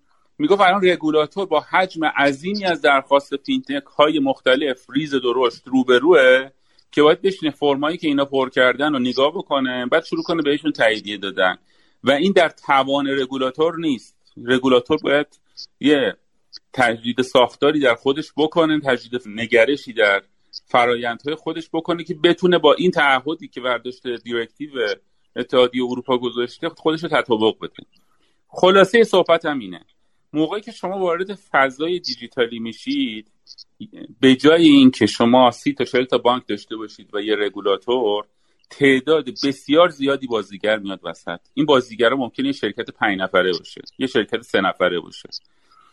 رگولاتور با اون عظمتش و دبدبه و کبکبش نمی‌تونه بیاد روی شرکت سه نفره و پنج نفره نظارت بکنه. به هیچ عنوان از نظر عقلی و امکانات چنین چیزی مهیا نیست. بنابراین اتفاقی که میافته ما احتیاج داریم به یک فناوری نظارتی جدید. یعنی اینکه اگر من می‌خوام محیط دیجیتالی رو باز بکنم برای بانک ها که اینا فعالیت بکنن دیگه نمی‌تونم به صورت سنتی روی بحث licensing یا مجوز دادن و بعد نظارت کردن روی نهادهایی که مجوز دادم تاکید بکنم. احتیاج دارم از فناوری کمک بگیرم agent های خودم رو به صورت سیستمی توی این فینتک ها بذارم که اون دغدغه های اصلی رگولاتور که بحث ریسکه و بحث پولشوییه و بحث مثل این رو به صورت یه سیستم تحت برای من مهیا بکنه. اینجا وارد یه هویت جدیدی میشیم. یعنی هویت جدید یعنی این وسط. خب رگولاتور الان میگه که من چیکار کنم؟ من این همه سیستم این همه سیستم های رنگارنگ وجود داره فینتک های رنگارنگ وجود داره. من چطوری می‌تونم agent های سیستمی خودم بذارم که نیازمندی رگولاتوری خودم برآورده کنم؟ در این نقطه باز دوباره تکنولوژی میاد یه راه حلی میده. یعنی بحث RegTech هایی که میان وسط در واقع باز همون جوری که فینتک ها میان بین بازار و بانک قرار می‌گیرن و مشتری درست می‌کنن و محصول و ارزش جدید ایجاد می‌کنن RegTech ها میان بین این فینتک ها و رگولاتور قرار می‌گیرن و میان ارزش جدید ایجاد می‌کنن میگن آقای رگولاتور شما دغدغه های مشخصی داری که باید توسط این فینتک ها meet بشه؟ فینتک هم شرکت کوچیکی هستن شرکت جاهای بزرگی مثل بانک نیستن که های سازمانی عریض و طویل داشته باشن که جواب رگولاتور رو بدن. پس من میام بین اینها و شما قرار می‌گیرم. های اینها رو همونجوری که گفتم از سرویس می‌گیرم. آنالیز می‌کنم و برای تو یه رگولاتور میفرستم. تو من RegTech رو به رسمیت می‌شناسی و regulate می‌کنی و license بهم میدی و به من اعتماد می‌کنی که من بیام و این مجموعه فینتک ها رو تحت نظر خودم قرار بسیار هم عالی. البته آقای حکیمی لطف کردن. سوال آخر ما رو الان جواب دادن. حوزه رگولاتوری. دکتر چالنگی شما در حوزه رگولاتوری بفرمایید با توجه اینکه خب همه دارن بریم به سمت تحول دیجیتال. نقش بانک مرکزی اونجا چیه؟ بالاخره خب بانک مرکزی چطور باید به بانکایی که دیجیتال شدن نظارت کنه؟ آیا با همون روش های سنتی الان داره نظارت می‌کنه می‌تونه این کار رو ادامه بده یا نه؟ خودش هم باید بیاد یه تحول جدید تو این حوزه دیجیتالی شدن انجام بده. ببینید من فکر می‌کنم که اگه بخوایم بگیم رگولاتورها یه خورده مسئله پیچیده میشه برای اینکه رگولاتورها در یک موضوعی بیان بحث کنن و صحبت کنن و نظر بدن یه خورده مسئله پیچیده و طولانی میشه. به نظر من همون بحث های فناوری که مطرح شد و ناهمسان بودن اونها باید در واقع بررسی بشه راجع به رگولاتور مشخصی برای این ارائه این سرویس ها نمیشه برای یک نسل از بانکداری سیاست گذاری کرد و مقررات زدایی کرد و یا مقررات زایی کرد. اون چی که آقای مهندس فرمودن جان کلام من بود تو این حوزه لطف کردم مطرح کردم. اون بحث رکتکاست بالاخره رکتکا انیبلر هم دیگه. نهاد رگولاتوری رو واقعا کمک می‌کنن و وظیفهشون این است که بیان برای پیشرفت و هماهنگسازی کمک کنن به رگولاتوری. رگولاتوری به نظر من توی کشور ما یه مقداری عقبه از خیلی از بخش هایی که مربوط به فناوری های نوین هست توی شرکت ها و حتی بانک ها باید بیاد خودش رو تقویت کنه پیشرو باشه. چون قاعدتا وقتی میاد و یه اتفاق میفته همین قضیه اخیر مربوط به بیت کوین شما مستحضر هستید. فورا میان رگولاتور برخورد سلبی می‌کنه و بازدارنده اقدام می‌کنه. و پس از اون تازه میاد به فکر این میفته که خب الان با چیکار بکنم. به نظر من اکتکا هم می‌تونن به رگولاتور خیلی کمک کنن باید اینو تو کشور نهادینه کرد باید هزینه هاش رو پذیرفت که هرچند که می‌دونم که این هزینه ها در مقابل رگولاتور موفقی که حتی یک درصد پیشرفت داشته باشه چه تأثیری می‌تونه توی ارائه سرویس و درآمد ناخالصی کشور داشته باشه؟ قابل توجه نیست ولی باید این کار صورت بگیره. ضمن اینکه رکتکا هم می‌تونن در واقع تو حوزه نظارتی و شفاف سازی به خود بانک ها هم کمک بکنن. همینجور که فرمودن تاثیر به سزایی می‌تونن برای رگولاتوری داشته باشن. ما یا از ابزاری استفاده می‌کنیم که این ابزار برای این کاری که الان در پیش رو داریم خیلی قدیمی است و به درد این کار نمی‌خوره. رگولاتور باید جلوتر از حوزه نوآوری و فناوری حرکت بکنه.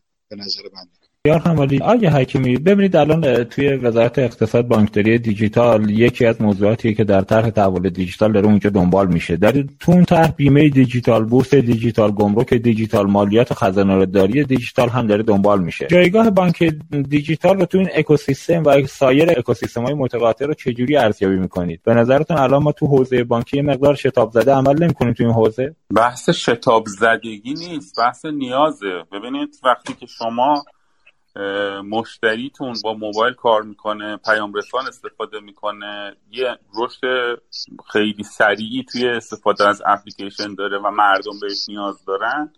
شما نمی‌تونی بگی که حالا بایستید ببینیم بقیه کار می‌کنن تا ما این رو بهتون بدیم. ضمن اینکه بانک ها به هر حال با هم دیگه در رقابت هستن. وقتی مردم این نیاز رو دارن بله. سرویس هم پشت میاد. این متوقف نمیشه. واقعیت اینه که اینجوری نیستش من یه همیشه یه نکته ای دارم. که در دنیای جدید شما درایور نیستید. یعنی کسی که توی بانک نشسته کسی که تو رگولاتوری نشسته درایور و کنترل کننده نیست. حد اکثر کاری که می‌تونه بکنه اینه که در مقابل روند تکنولوژی اتخاذ سیاست هوشمند بکنه. تکنولوژی مستقل از همه اینها حرکت می‌کنه. یعنی برخلاف بعضی از نظرات که میگه ما می‌تونیم تکنولوژی رو کنترل بکنیم من چنین اعتقادی ندارم. تکنولوژی متغیر مستقله. و مستقل حرکت می‌کنه و implication های خودش هم رو همه جا می‌ذاره. این در واقع business و رگولاتور هستش که خودش رو چقدر بتونه align بکنه با تکنولوژی و حرکت تکنولوژی. تکنولوژی می‌تونه خیلی مخرب باشه ایجاد هرج و مرج بکنه توی بازارهای مالی و بازارهای حالا مختلف. یا اینکه بیزینس و رگولاتور بتونه از امکاناتش استفاده بکنه اون رو هدایت بکنه. به هر حال یک جریان آبی است. از بالای کوهستان داره میاد. شما اصلا هیچ کنترل روی برف و یخی که بالای کوهستان داره ذوب میشه و این آب حرکت میده ندارید. ولی می‌تونید کانالیزش بکنید می‌تونید صد بزنید می‌تونید مدیریتش بکنید. بنابراین الان بحث ما این نیستش که ترمز بکشیم منتظر بقیه بشیم. چون آبه از یه جای دیگه ای داره میاد. بحث ما اینه که ما در حوزه خودمون چه شکلی بتونیم این مسئله رو برای بیشینه کردن منافعی که میشه ازش کسب کرد هدایت بکنیم که سیل نشه رو سر خودمون.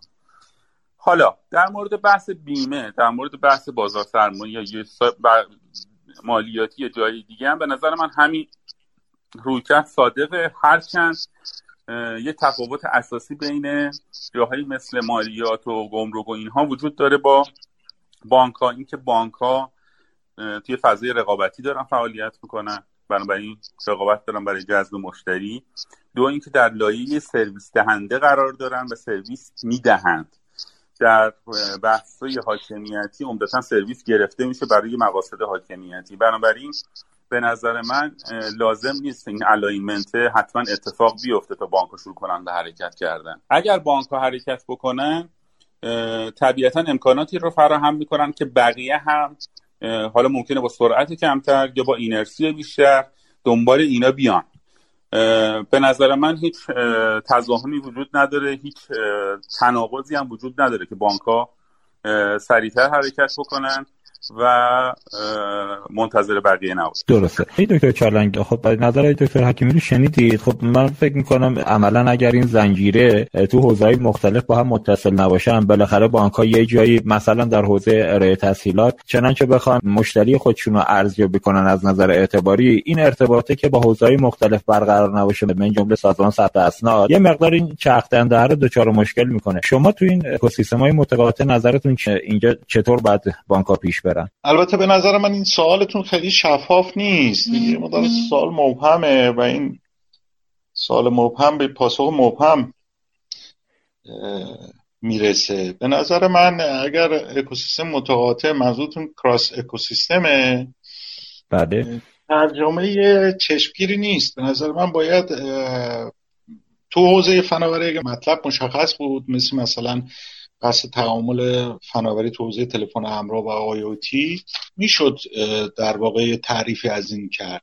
منتها اینا برمیگرده به بحث government و بحث های government ی و اینکه اون صنایع اون صنایع چه علاقه ای دارن و چجور جذب میشن برای این موضوع و ما تو حوزه بانکی چه برنامه براشون داریم. حالا بحث بحث های مطرح میشه مثل پول معمولی یا فیات که با cryptocurrency مبادله میشه.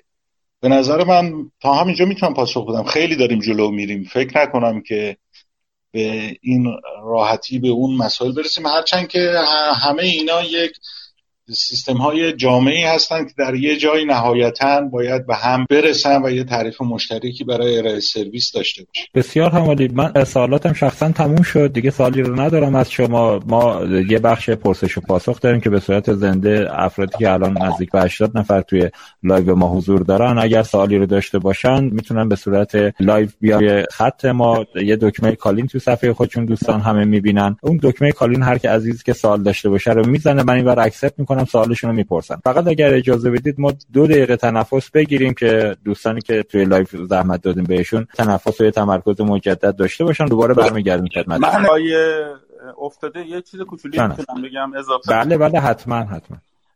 ببینید برای تعامل بین دستگاه ها ببینید الان بانک مثلا به ثبت و ثبت احوال و نمی‌دونم احراز هویت و مالیات و همین database ها نیازمند هستن که بتونن مدیریت ریسکشون رو انجام بدن.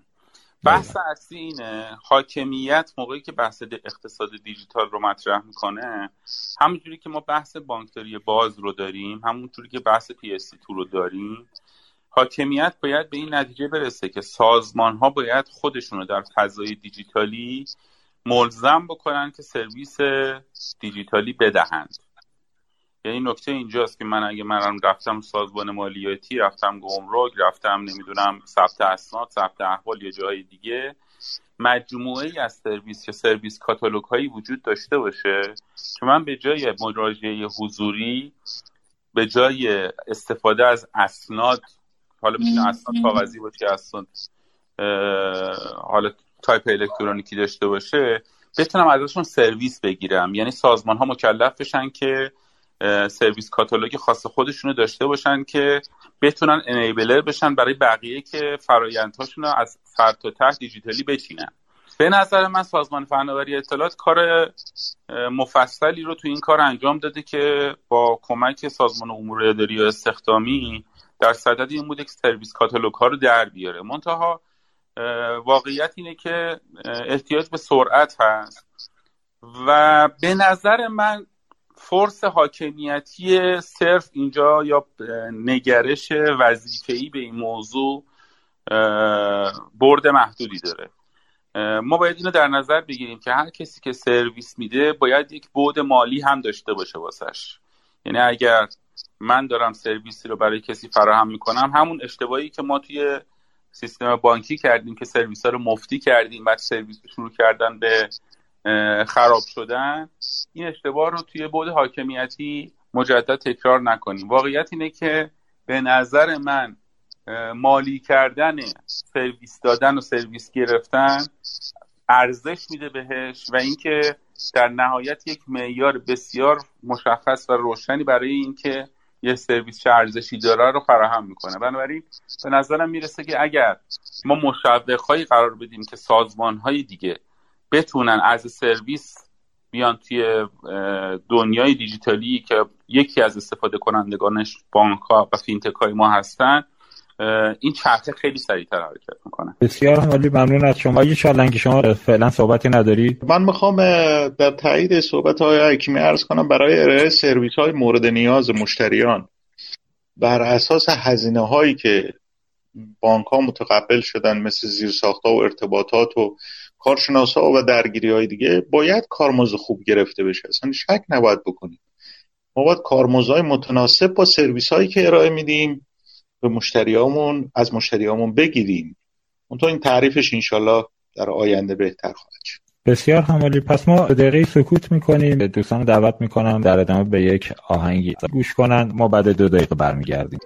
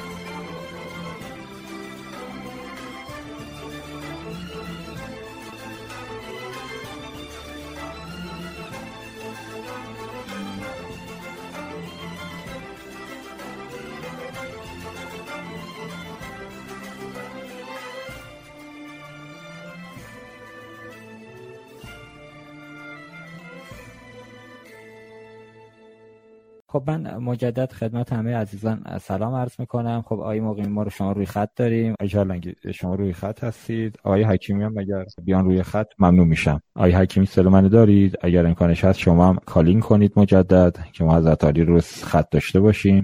بله حکیم شما وارد شدید کالین کنید که بسیار همالی خب من بازم عذرخواهی می‌کنم به خاطر محدودیت فنی. جناب اینان شما اگر کالین کنید من شما رو بیارم رو خط. آیه اینان سلام روزتون بخیر. من جهت اینکه شنوندگان بعدی بدونن آیه اینان لوی معاون فناوری اطلاعات بانک ایران زمین هستن. ایشون الان روی خط ما هستن. سلام عرض می‌کنم خدمت شما هستیم آیه اینان لوی بفرمایید سوالتون بله بندم سلام عرض می‌کنم خدمت شما خدمت آقای مهندس حکیمی و آقای دکتر چالنگی عزیز. اگه صدای منو دارید من ادامه بدم.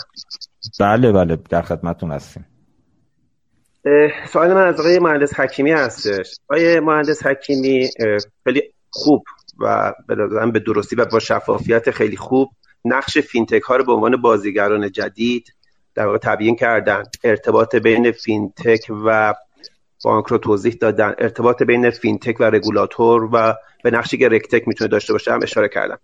سوال من اینه که آیا مهندس حکیمی به نظر شما ارتباط بین fintech و مشتری نهایی اونجا به خصوص اونجایی که بحث مدل های درآمدی و کارمزدی هست بین fintech و مشتریان نهاییشون آیا بانک مرکزی به نظر شما نقشی در این میان خواهد داشت؟ یا یا نقشی برای بانک متصور هستید؟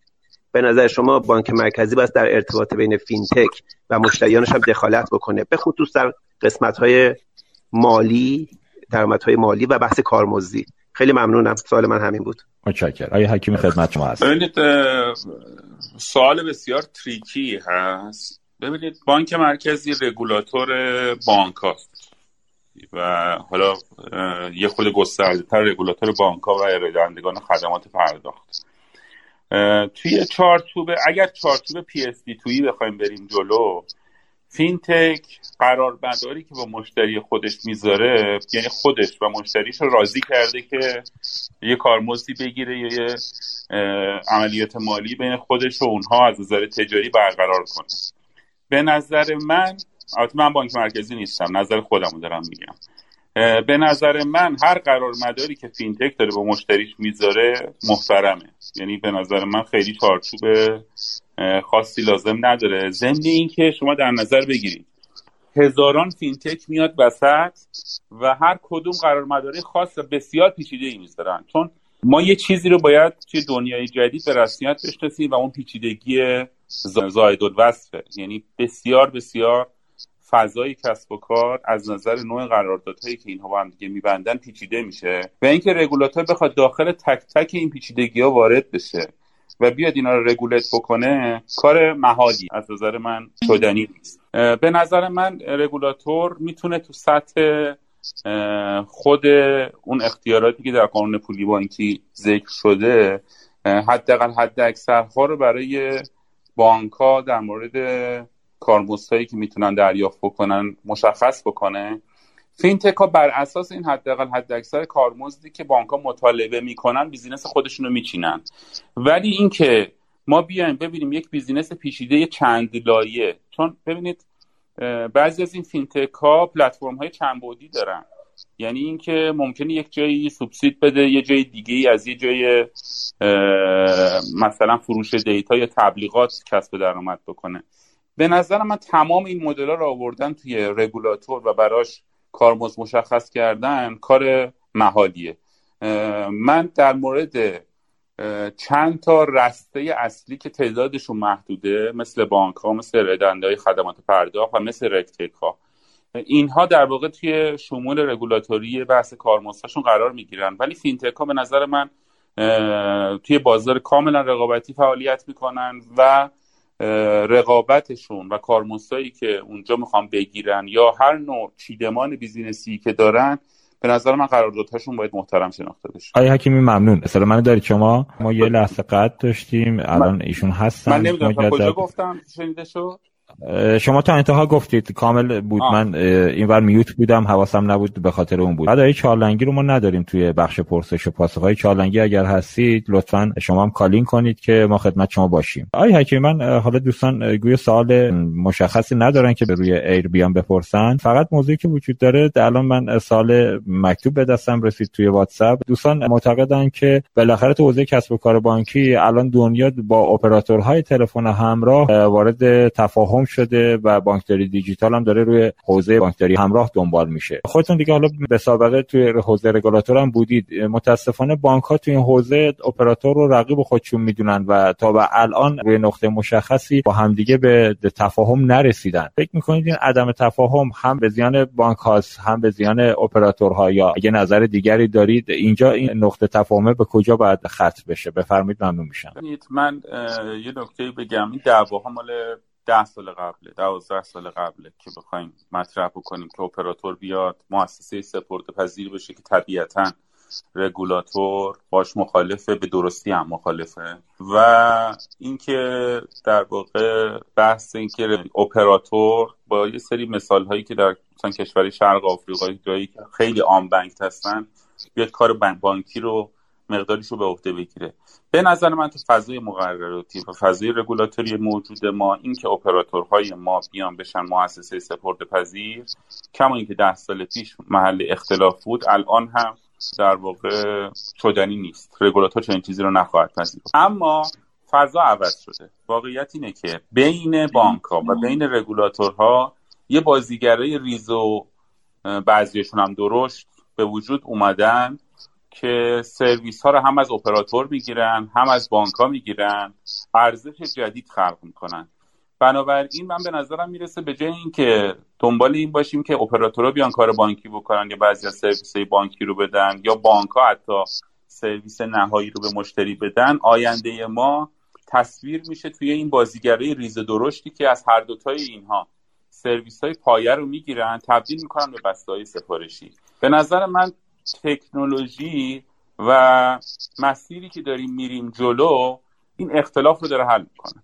بسیار همالی آیه چالنگی روی خط ما هستید؟ بله صداتون رو دارم آقای. بسیار همالی دوستان از شما سوال دارن. ببینید ما در گذشته در حوزه بانکداری الکترونیک قرار بود بانکداری الکترونیک درآمدهای بانک ها رو افزایش بده همزمان با اینکه هزینه هاشون رو کاهش میده. ولی الان همه معتقدن که بانکداری الکترونیک خیلی درآمدزا که نیست هزینه هم شده برای بانک ها یعنی عملا تو هزینه فایده اگر یه بانک امروز خدمات بانکداری الکترونیک ندهد شاید تو اون حوزه کارموزی که وضعیتش هم نادرسته به نفعش باشه. فکر می‌کنید دلیل اینکه این اتفاق افتاده چیست و راه حلش حداقل در آینده که حالا ما صحبت از بانکداری دیجیتال هم می‌کنیم اونجا باید چیکار کنیم که این اتفاق دوباره تکرار نشه؟ ببینید از جنبه های مختلفی میشه به موضوع نگاه کرد. یکی از جنبه هایی که میشه نگاه کرد بحث تحریم هاست. بحث تحریم ها رو داری تو هزینه هایی که الان به فناوری بانک ها در واقع تحمیل میشه هزینه های خیلی گزافی هستش بخصوص تو حوزه storage CPU و تجهیزات مرتبط با اونها. به هر صورت هزینه های خیلی بالایی داره و هزینه های فناورانه حتی تولید نرم افزار هم شرایط خودشو داره license ها شرایط خودشو دارن و حد و حدود تقریبا با برآوردی که اتفاق میفته گذشته این هزینه ها فکر می‌کنم که کاست بنفیت این ماجرا باید در واقع مد نظر گرفته بشه. و این اتفاق هم بیشتر برمیگرده به بحث تحریم ها می‌دونید بالاخره فناوری اطلاعات یه جورایی لبه تکنولوژی هستش. و این لبه تکنولوژی هزینه های خیلی زیادی رو به بانک ها داره تحمیل می‌کنه. شاید بشه بحث های مرتبط با هزینه های بانک ها رو یه جوری شیر کرد یه جوری مشارکت کرد که اون بحثایی است که من فکر کنم در سالهای آینده اتفاق میفته یعنی داشتن این همه زیرساخت و هزینه های مرتبط با زیرساخت ها باید یه جوری به صورت شیر اتفاق بیفته. شاید این یکی از راه هایی باشه که مرتبط با این موضوع هستش. بسیار بله بله. علاقه مندم به این موضوع. ببینید ما یه رشد بینهایتی داریم توی بانک ها و ترانزکشن های بانک ها مشاهده می‌کنیم. یعنی هر سال سی درصد همینجوری رشد می‌کنه میره بالا. معلوم نیست که حد یقف این تراکنش ها چیه. من به نظرم می‌رسه که الان وقتشه که بانک ها بیان و روی مدیریت و کم کردن تراکنش هاشون فکر کنن. و اتفاقا همین بحث دیجیتالی شدن بانک ها و ورود فینتک ها بهش یک فرصت طلایی برای بانک ها واسه اینکه حجم transaction هایی که به صورت سند توی سیستم های خودشون می‌خوره رو به شدت کم بکنن و مقدار زیادی از سندهای بی اهمیت و ریزه میزه رو در واقع بذارن خود فینتک مدیریت بکنه و این به نظر من می‌رسه که شما تا 70 80 درصد تراکنش هایی که داره همین الان اتفاق میفته و بار زیادی روی processing و روی storage و روی تمام زیرساخت بانک ها میاره از طریق پخش کردنش بین فینتک هایی که دارن به مشتری های retail سرویس میدن قابل حذف هست یعنی اینکه شما انگار ظرفیت خودتون رو با همین زیرساخت موجود سه برابر کردید. بنابراین من به نظرم می‌رسه که اینجوری نیستش که ما منتی بذاریم سر فینتک ها که حالا اینا بیان سر این سفره یه لقمه وردارن. واقعیت اینه که اومدن فینتک ها اومدن بازیگران جدید یه بار بزرگی رو از سرمایه گذاری روی زیر ساخت بانک ها ورمیداره از طریق مدیریت تراکنش هایی که برای بانک ارزش ندارن ولی هزینهشون زیاد بسیار عالی. ما برگردیم با چالنگی. آقای چالنگی دوستان میگن با توجه به سابقه حضرت علی تو حوزه معاونت فناوری و الان هم هلدینگ امید سپه اینکه بانک ها خودشون بیان تو این حوزه شرکت داری کنن و هلدینگ های فناوری داشته باشن به جای که کار رو واگذار کنن به شرکت هایی که تو این حوزه به صورت تخصصی کار می‌کنن. این حضور مستقیم بانک ها و شرکت داری تو این حوزه فناوری رو شما تایید میفرمایید و اگر تایید می‌کنید دلیلش چیست؟ ببینید من فکر کنم این اتفاقا یکی از سوالاتی بود که شما از روش رد شدی. درسته. شرکت ها دست شرکت ها و واگذاری و برون سپاری آیا افتاده اگر این سال دو ماه پیش از من میپرسیدید من معتقد بودم و به شدت معتقد هستم که برون سپاری برای شرکت هایی که آدید شدن شناخته شدن و توانمندی دارن بسیار حائز اهمیت هست که بانک ها بیان در واقع برون سپاری کنن این سرویس ها رو به این گونه شرکت ها یعنی منتها این اینها مسئله ای هستش که مرتبط با پیش از داستان کرونا است و این داستان بله. کرونا و وضعیت اقتصادی و وضعیتی که بحث اشتغال زایی داره و وضعیتی که برای شرکت ها به وجود خواهد آمد مسلما تا چند وقت آینده ما رو درگیر خواهد کرد من به این موضوع معتقد دیگه نیستم یعنی فکر می‌کنم که باید بانک ها بیان شرکت های خودشون رو تقویت کنن و وارد این ریسک نشن که شرکت هایی که خارج از مجموعه بانک باشون قرارداد میبندن و کار می‌کنن اصلا بتونن این دوران رو طی کنن. بعید می‌دونم که بشه در واقع تکیه کرد به بعضی از شرکت ها که گرفتار خواهند شد. بعضا شرکت هایی که توانمند نیستن گرفتار خواهند شد و نخواهند توانست این دوران رو طی کنند بنابراین پایداری اون شرکت ها خیلی مهمه. و احتمالا تعداد شرکت هایی الان دارم عرض می‌کنم. تعداد شرکت هایی خواهیم داشت که اصلا احتمال زیاد از گردونه رقابت خارج بشن. پیشنهاد من اینه که بانک ها بیان شرکت های خودشون رو تقویت کنن و در واقع این دوران رو سپری بکنن. البته الان هم جا داره با اجازهتون یه تشکری هم فراموش نکنیم و به هر صورت از کادر درمانی و پزشکی کشور داشته باشیم. بله بسیار عالی. آقای حکیمی شما یه مسئولیت دیگه هم تو بانک تجارت احتمالا تو حوزه هلدینگ تفتا به عهده خواهید داشت. اونجا خب بانک تجارت هم تو هلدینگ تفتا مسائل خاص خودشو داره. اونجا هم شما حالا در پاسخ به همین سوال برنامه های خودتون هم تو هلدینگ تفتا بفرمایید که چیست ممنون میشم. والا ما هنوز بحث چیزی نداریم اونجا ولی من ادامه صحبت جناب چارلنگی رو من عرض می‌کنم. ببینید ما باید فضای موجود و فرهنگ موجود و یوتیوبر رو نگاه بکنیم. اعتماد بانک به شرکت بیرونی که توش سهامدار نیست و کنترل مدیریتی نداره کمه و این اعتماد هم یه شبه به وجود نمیاد. بنابراین به نظرم می‌رسه که استراتژی این که شرک... بانک ها شرکت آیتی خودشون رو داشته باشن و کنترل مدیریتی روش داشته باشن استراتژی که در آینده هم ادامه خواهد داشت استراتژی غلطی هم نیست واقعیت.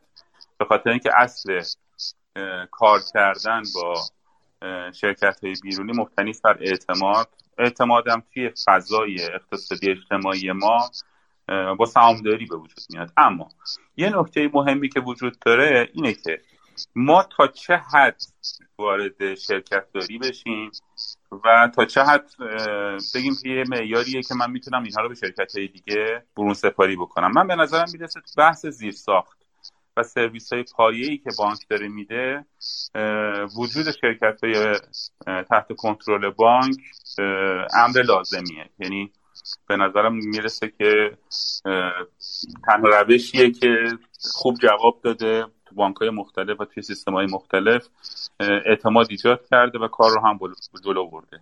اما تو لایه سرویس یعنی اونجایی که می‌خواد بره مشتری جذب کنه مشتری بیاره و سرویس رو پکیج بکنه به مشتری بده ما احتیاج داریم به خلاقیت بیشتر و دنبال یه سری آدم که فکرشون کاسبی باشه یعنی فکرشون فقط اون مشتری و ایجاد ارزش برای مشتری باشه من به نظرم می‌رسه این دوگانه رو که من شرکت داری بکنم روی ساخت بله. و سرویس های پایه و مدیریت قراردادها با یه عالم شرکت دیگه که دارن ارزش ایجاد می‌کنن نگه دارم. همزمان سیاستی داشته باشم که بتونم با حالا اسمشو بزنیم فینتک های جاهای دیگه قراردادهایی ببندم که برای بانک شروع کنن به مشتری آوردن و ارزش ایجاد کردن. پتانسیل سازمانی بانک ها اینجوری نیستش که با یه عالم شرکت ریز و درشت طرف بشن. این یه واقعیته. یعنی هم فرایندهای قرارداد بستنشون هم فرایندهای انتخابشون هم فرایندهای ارزشیابیشون. فرایندهای به نسبت سختگیرانی هست که با توجه به بحث ریسک توی بانک کاملا هم درست هست شرکت های بله. تابعی بانک کمک می‌کنن که شما شبکه مویرگی رو از طریق همین شرکت ایجاد بکنید چون ضوابط سختگیرانه یا ضوابط قراردادی که توی بانک ها وجود داره به ضوابط جذب نیروی انسانی که وجود داره توی شرکت ها طبیعتا متفاوته. و این امکان رو میده که اون شبکه مویرگی رو از طریق شرکت های تابعه بانک ایجاد بکنن بسیار عالی البته این موضوع بسیار حساسیه. در جای خودش ما حتما با مدیران هلدینگ های آیتی بانکی قطعا تو برنامه‌مون داریم که به صورت مجزا در موردش صحبت کنیم. آقای پشامی از شما سوال دارن آقای حکیمی. میگن ضمن تشکر از نکاتی که تا الان گفتید. بفرمایید که چرا مستند کیف پول در زمانی که شما سمت داشتید در بانک مرکزی هیچ وقت به نتیجه نرسید. اگر به نتیجه برسه در وضعیت فعلی فکر می‌کنید کمک کننده هست یا خیر ببینید بحث کیف پول بحث پیچیده ایه از اون بحثاییه که من گفتم business هاش اینقدر متنوعه که رگولاتوریش کار دشواریه. یعنی کار ساده ای نیست. برخلاف کارت و برخلاف سرویس های payment که استانداردهای مشخصی دارن کیف پولا یه زمانی 20 سال پیش CEPS داشت. یه استانداردی اومد که هیچ کدوم از این استانداردها جا نیافتاد واقعیت واسه کیف پول. کیف پول فاقد استاندارد مشخص معینی. یک دو که کیف پول در جاهای مختلف دنیا جورای مختلفی پیاده سازی شده. بعضی محوریت سیستم حمل و نقل دارن بعضی محوریت یه بانک مشخصی رو دارن. بنابراین یه practice مشخصی هم واسه این قضیه ندارید واسه همین در حداقل اون زمانی که من بودم بحث جمعبندی سر اینکه regulation مشخصی باشه که یک محدود کننده نباشه دو قابل نظارت باشه کار دشواری بود. به نظرم دوستان بعد از اون روی این قضیه مفصل کار کردن و فکر می‌کنم هم که چارچوبی رو بهش بدن. یعنی جزء برنامه کاری دوستان هست. چون همونجوری که من بهتون گفتم بحث مدیریت تراکنش ریز برای یک نیازه. حالا مسئله تحریم و نمی‌دونم محدودیت بانک ها توی process تراکنش های ریز و اینجور چیزا مطرح هست. من اطلاع دقیقی ندارم ولی اون چیزی که شنیدم اینه که دوستان سخت مشغولن که انشالله اون کاری که ما نتونستیم انجام بدیم و انجام بدیم بسیار هم عالی یکی دیگه از دوستان گویا سوال دارن آقای کیوان خواهش می‌کنم call in کنید بیاید روی خط سوال خودتون رو بپرسید. آقای کیوان سلام عرض می‌کنم خدمتتون. در خدمت شما هستیم بفرمایید. عرض می‌کنم خدمت همه عزیزان مهمانان محترم برنامه. من سوالی که داشتم از جناب آقای حکیمی بود مرسی از توضیحات خیلی مبسوطی که ارائه کردن. در حوزه RegTech من یک سوال داشتم. اینکه اساس و ماهیت شکلگیری fintech ی به عنوان RegTech این هستش که به data دسترسی داشته باشه. حالا از اونجایی که ما در کشورمون بالاخره بحث دیتا همیشه یک حالت اصطلاحا میگن ناموسی داره برای شرکت ها و کمپانی و بانک ها هم از این حوزه استثنا نیستن. اینکه چه کسی متولی این باشد که یک رکتک رو در واقع اهلیت و صلاحیتش رو تعیین بکند. این در واقع یک نکته از صورت سوال من هست. نکته بعد این هستش که اگر که بانک مرکزی در حال حاضر نظارت می کند بر فعالیت بانک ها به عنوان نقش نظارتیش و بحث رگولاتوریش که به وسیله الان سنتی از طریق حالا ارسال فاید و و غیر انجام میشه حالا اگر که یک رکتک به عنوان یک پلتفرم قراره که حضور پیدا کنه این وسط و از فناوری به صورت نوآورانه استفاده بکنه خود در واقع توی یک همچین حالتی بانک مرکزی چطور می‌تواند بانک ها رو مجاب بکند که با یک همچین رکتکی که قرار استش که کمک بکند به همه همکاری اصلا داشته باشن اصلا الان فرض کنید که یک رکتکی وجود داشته باشد آیا بانک ها این رو به رسمیت خواهند شناس مکانیزمی که می‌تونه در واقع رگولاتوری کمک بکنه که این این دو تا دغدغه رو حل کنه یکی اینکه داده رو در واقع در اختیار رکتک قرار بدن.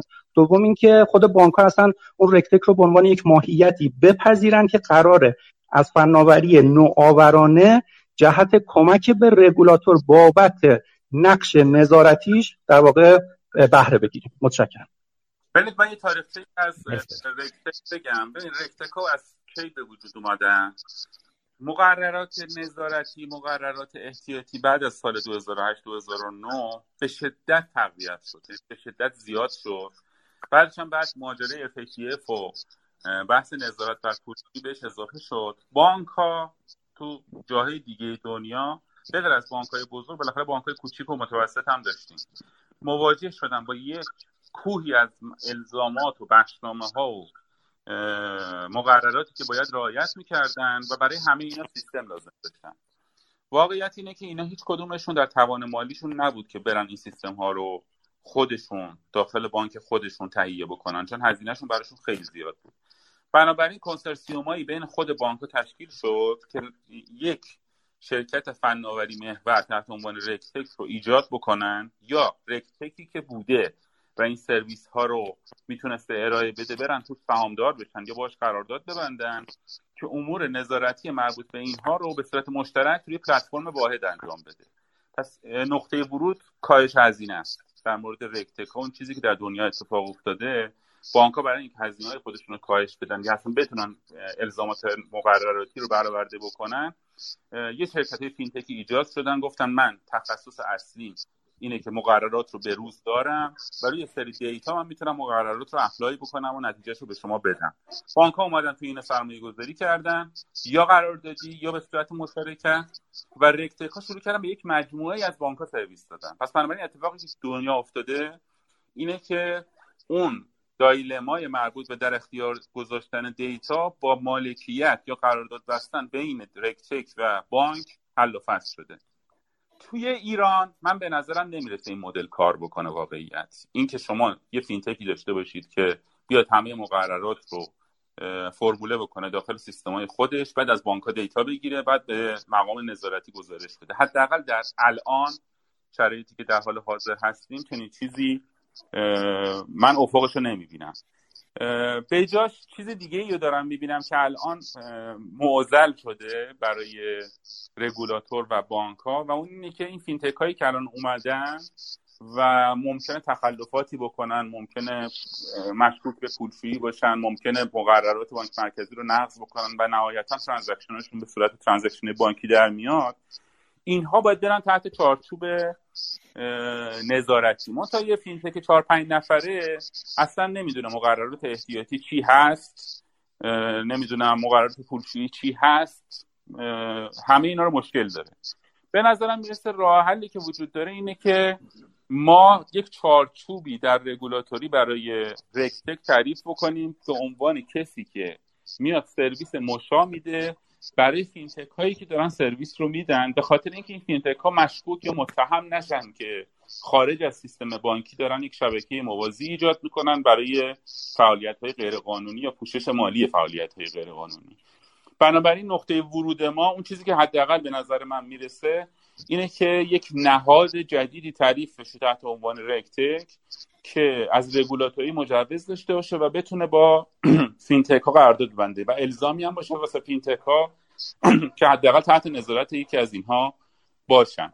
اگر این مدل موفق بود تونست fintech ها رو در واقع مدیریت بکنه واسه رگولاتور تعمیمش به این که مثلا یک یا چند بانک خودشون RegTech خاص خودشون داشته باشن و data هاشون در اختیارش قرار بدن که گزارش های نظارتی و گزارش های رگولاتوری رو بتونن فراهم بکنن بسترش آماده میشه. ولی اگر از من بپرسید این که RegTech ی بیاد به بانک یا بانک های ما سرویس بده با توجه فرهنگی که وجود داره و با توجه آمادگی یا همین ملاحظات data یی که وجود داره از نظر من خیلی مسیر همواری نداره. توی جاهای دیگه دنیا cost cut صرفه جویی در هزینه درایور اصلیه.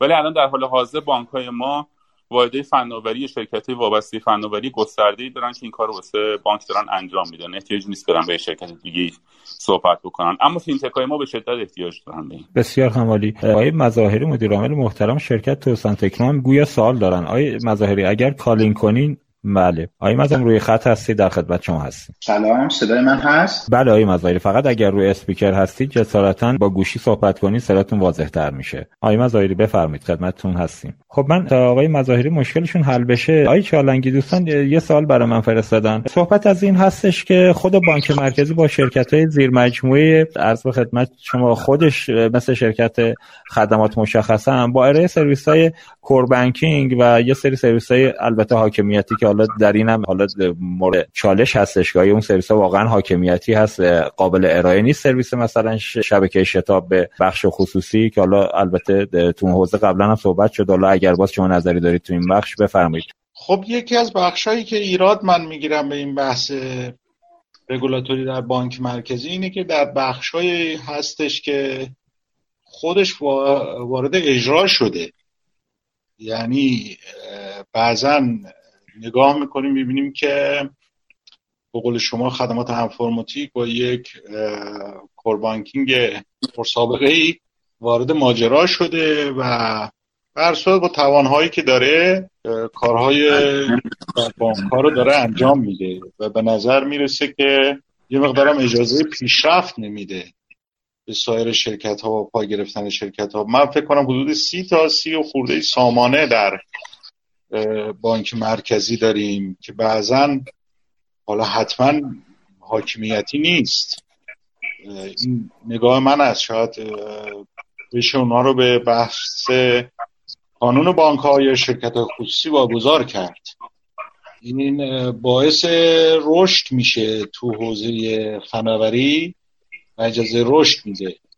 اینکه خود بانک مرکزی رگولاتور نظارت بر یک شرکتی داره که مال خودشه و بسیار هم بزرگ و عریض طویل هست نظر مخالف بنده هست بسیار دادی آقای حکیم می‌تونید سوال شما هم نظرتون رو بگید ممنون میشم. من واقعیت خیلی موافق این قضیه نیستم. فرمایشی که لنگی فرمودن. من به نظرم زیر ساخت فراهم کردن جزو کارهای بانک مرکزی هست واقعیت. ما موقعی که سویچ های کارت اومدن فاصله بین این که سویچ های کارت بیان ATM بیاد. تا زمانی که یه شبکه واحد داشته باشیم که به صورت مشا استفاده بشه تقریبا 13 سال طول این 13 سال اگر بانک مرکزی ورود نمی‌کرد و اگر سیستم خودش رو بالا نمی آورد به خاطر اختلافات و رقابت های داخل بانک ها و اینکه کی باید این رو راهبری بکنه ممکن بود هیچ وقت این اتفاق نیفته. بنابراین به نظر من بوده بانک این قضیه برای بعضی از ساختا از نظر من توجیه پذیر بود و باعث رشد هم شد. یعنی رشدی که ما از سال 82 83 به بعد داشتیم تا حد زیادی نظر شخصی من البته. ممکنه خیلی از دوستان مخالف باشن ولی نظر شخصی من و تجربه شخصی من میگه که این رشد که ما شاهد بودیم تا حد زیادی باز مرهون این بود که این شبکه صاحب واحد داشت که بقیه ازش حساب می بردن که خود رگولاتور بود. ببینید من یه چیزی بگم. ما توی فرهنگ مثلا اروپایی یا فرهنگ آمریکایی بیزینس نمی کنیم توی بانکامون. اونجا بالاخره وقتی بحث اعمال قانون یا اعمال مقررات هست. زمانت اجرایی قوی واسش وجود داره توی ایران. ببینید من مثال باز زدم. بانک مرکزی می‌گفت کارمز بذارید. بانک ها نمیذاشتن هیچ کاری هم نمی‌شد کرد واقعیه. یه مقداری اینها تبدیل شدن به ابزار اعمال حاکمیت خود بانک مرکزی. بعدش هم کار عجیب و غریبی بانک مرکزی نکرد. شاید دامنه و گسترش وسیع باشه. حالا میشه روی هم بحث کرد که تا چه حد تا چه این این وسیع بمونه. ولی واقعیت اینه که اولین سیستم انتقال وچه الکترونیکی بین بانکی تو دنیا رو فدرال ریزرو رو انداخت تحت عنوان فدوایر که هنوزم فدوایر هست به عنوان ابزار پرداخت بین بانکی و ابزار انتقال پول بین بانک ها حالا ممکنه ده تا اتاق پای پای داشته باشن ویزا مستر داشته باشن که خصوصی اداره بشه چیزای دیگه. ولی بعضی از زیر ها واقعیت اینه که خود بانک های مرکزی باید فراهم بکنن. مخصوصا در نقطه عنوان تصویهگر چون قراره با پول بانک مرکزی تصویه بشه این حال بحث اقتصادی داره مفصل اداره کردن زیرساخت توسط بانک مرکزی نوعا و با یک حکم کلی بد نیست. به نظر من تا الان باعث رشد شده و کلا صاحب داشتن شبکه یکی از دلایل پایداریشه. حالا ممکن استدلال بشه که میشه صاحب دیگه ای گذاشت. من در حال حاضر با نظم قانونی موجود صاحب دیگه ای نمی‌بینم. یعنی کسی که از نظر قانونی اون بهتر رو داشته باشه و آتاریتر رو داشته باشه که نظم شبکه رو برقرار بکنه. ببینید یک زمانی باز من مثال می‌زنم چون بحث کانون بانک ها مطرح شد. کانون بانک قبل از قانون ملی شدن بانک ها رکن بود در فضای قانونی بانکی ما. تو شورای پول اعتبار بود. به عنوان یه رکن در قانون شناخته شده بود مثل قانون وکلا مثل قانون مثل نظام پزشکی و اینها. یک رکنی بود که وجه قانونی داشت. بنابراین اتوریته هم داشت.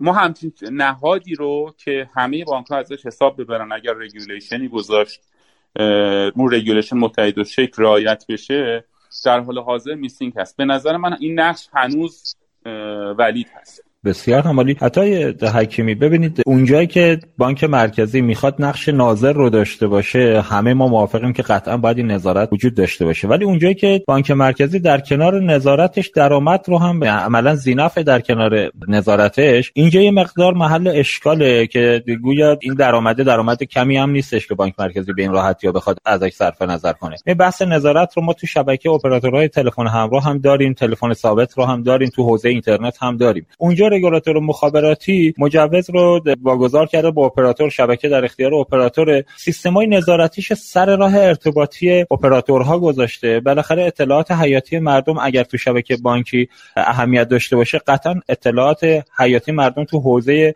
مکالمات خصوصیشون و ارتباطات در اون شبکه مخابراتیشون هم از اهمیت کمی برخوردار نیست. اونجا رگولاتور مخابراتی تجهیزات مانیتورینگش رو سر راه اپراتورها گذاشته و مانیتورش انجام میده. نظارتش هم انجام میده به وقتش هم اگر کاری باید انجام بده انجام میده. اینجا ما توی این حوزه دعوا الان سر اینه که رگولاتور بانکی با شتاب و شاپرک سرویسی رو بالا آورده که انحصار در اختیار خودشه رو اونم داره درآمد جذب می‌کنه. به اسم نظارت هم داره توی حوزه های دیگه هم ورود پیدا می‌کنه. حالا البته که شما اینجا سمت ندارید ولی حداقل در حوزه کاری خودتون در گذشته می‌تونید روی این موضوع صحبت کنید.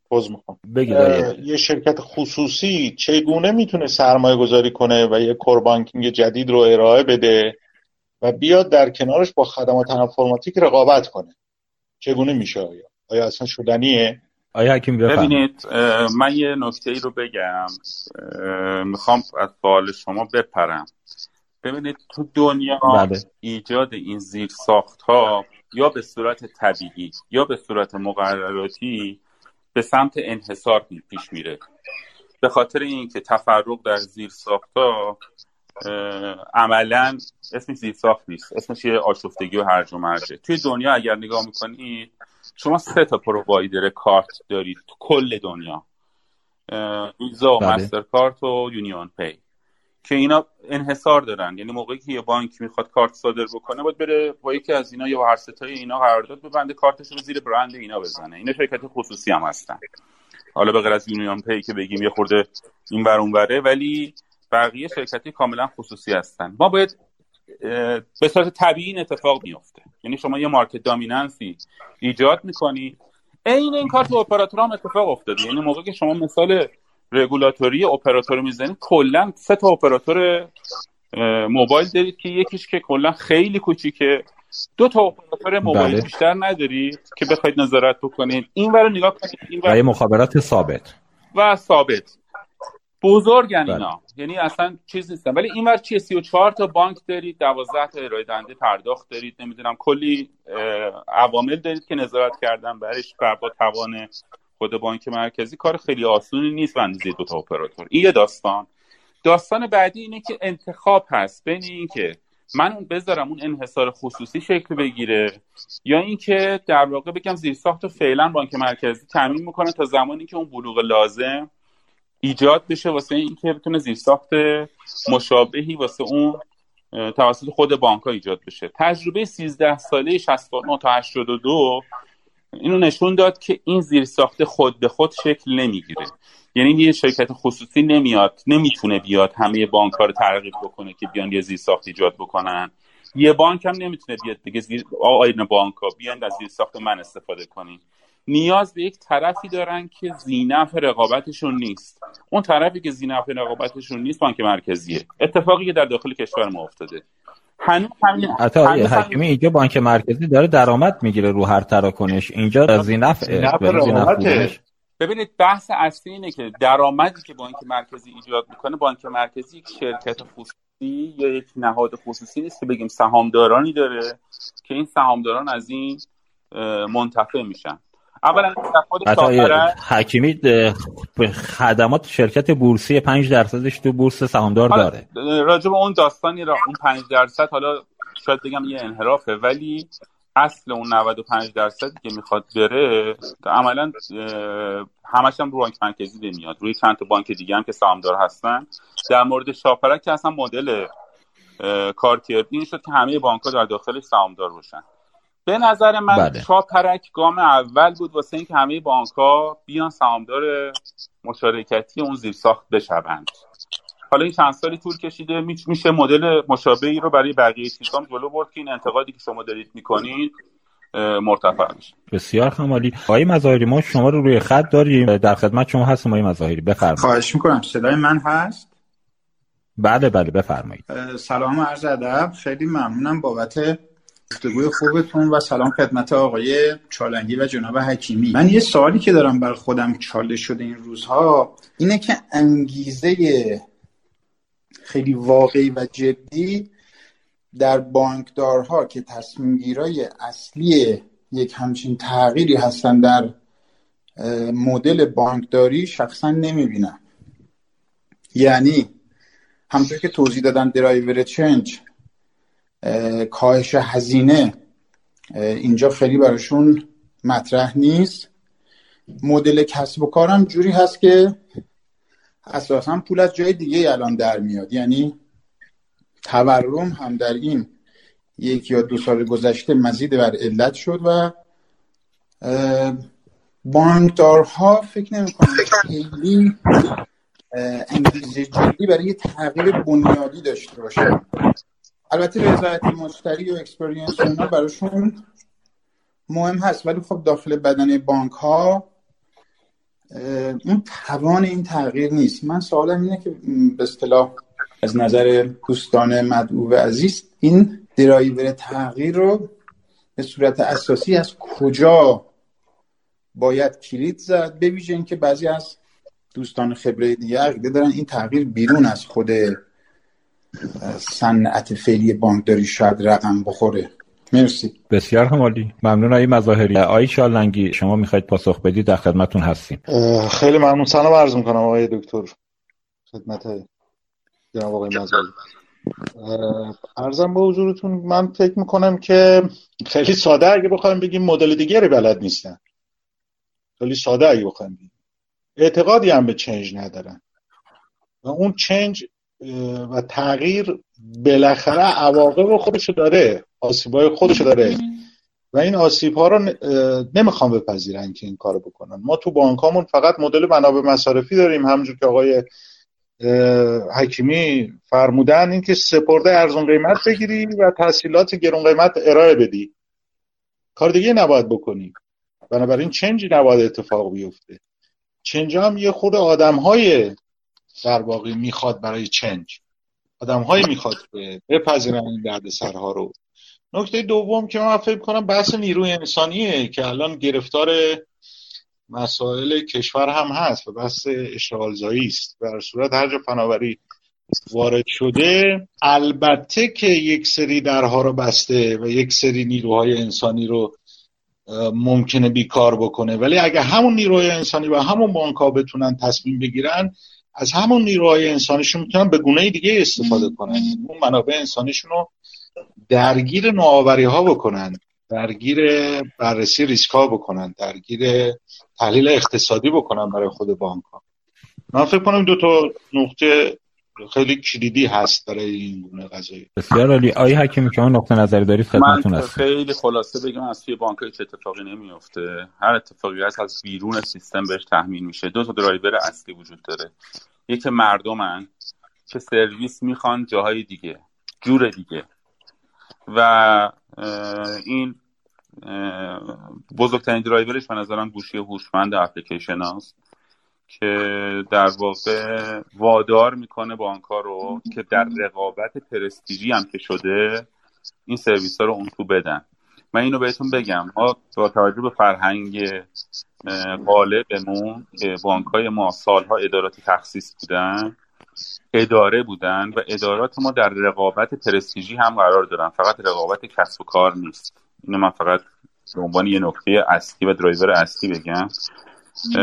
و پرستیژ برای بانک خیلی مهمه. اینجوری نیستش که بگیم پرستیژ برای بانک مهم نیست. فقط بحث cost و benefit نیست. پرستیژ بانک هم مهمه. وقتی مردم همچین تقاضایی مطرح می‌کنن میگن فلان بانک روی موبایل داره همچین سرویسی رو به من میده. بانک بلافاصله اصلا نگاه نمی‌کنه به cost benefit این قضیه. نگاه می‌کنه پرستیژش در خطره. پس بنابراین میره و اون سرویس رو هم شروع می‌کنه روش فکر کردن و develop کردن. پس بنابراین demand ی که مردم روی سرویس های جدید می‌زنن یک درایور بسیار مهمه. شاید بگم 70 درصد درایو روی این قضیه خواهد بود. قسمت بعدی کسایی هن که دارن سرویس های مشابه رو روی این میدن. سرویس banking نیست ولی سرویس های مشابهه. مثل شبیه همین فینتک هایی که هست. سرویس مشابه رو میدن بله. و باز این مردم رو تحریک می‌کنن که بیان به بانک فشار بیارن. که میگن ببین یه شرکت کوچولو داره همچین سرویسی رو میده یه اپلیکیشن فسقلی داره همچین سرویسی رو میده بانک این بزرگی نمی‌تونه بده. باز هم این یک درایور میشه برای این بانک که خودش رو تکون بده واسه اینکه اون سرویس رو بده. بنابراین پاسخ سوال جناب مظاهری اینه که از نظر من بخش بزرگی از اون چیزی که درایور تغییر خواهد بود از طرف مردم و از طرف شرکت های ریز درشتی هستن که دارن اپلیکیشن درسته. های مزاری گوی مجدد موضوع بله خواهش می‌کنم. بله.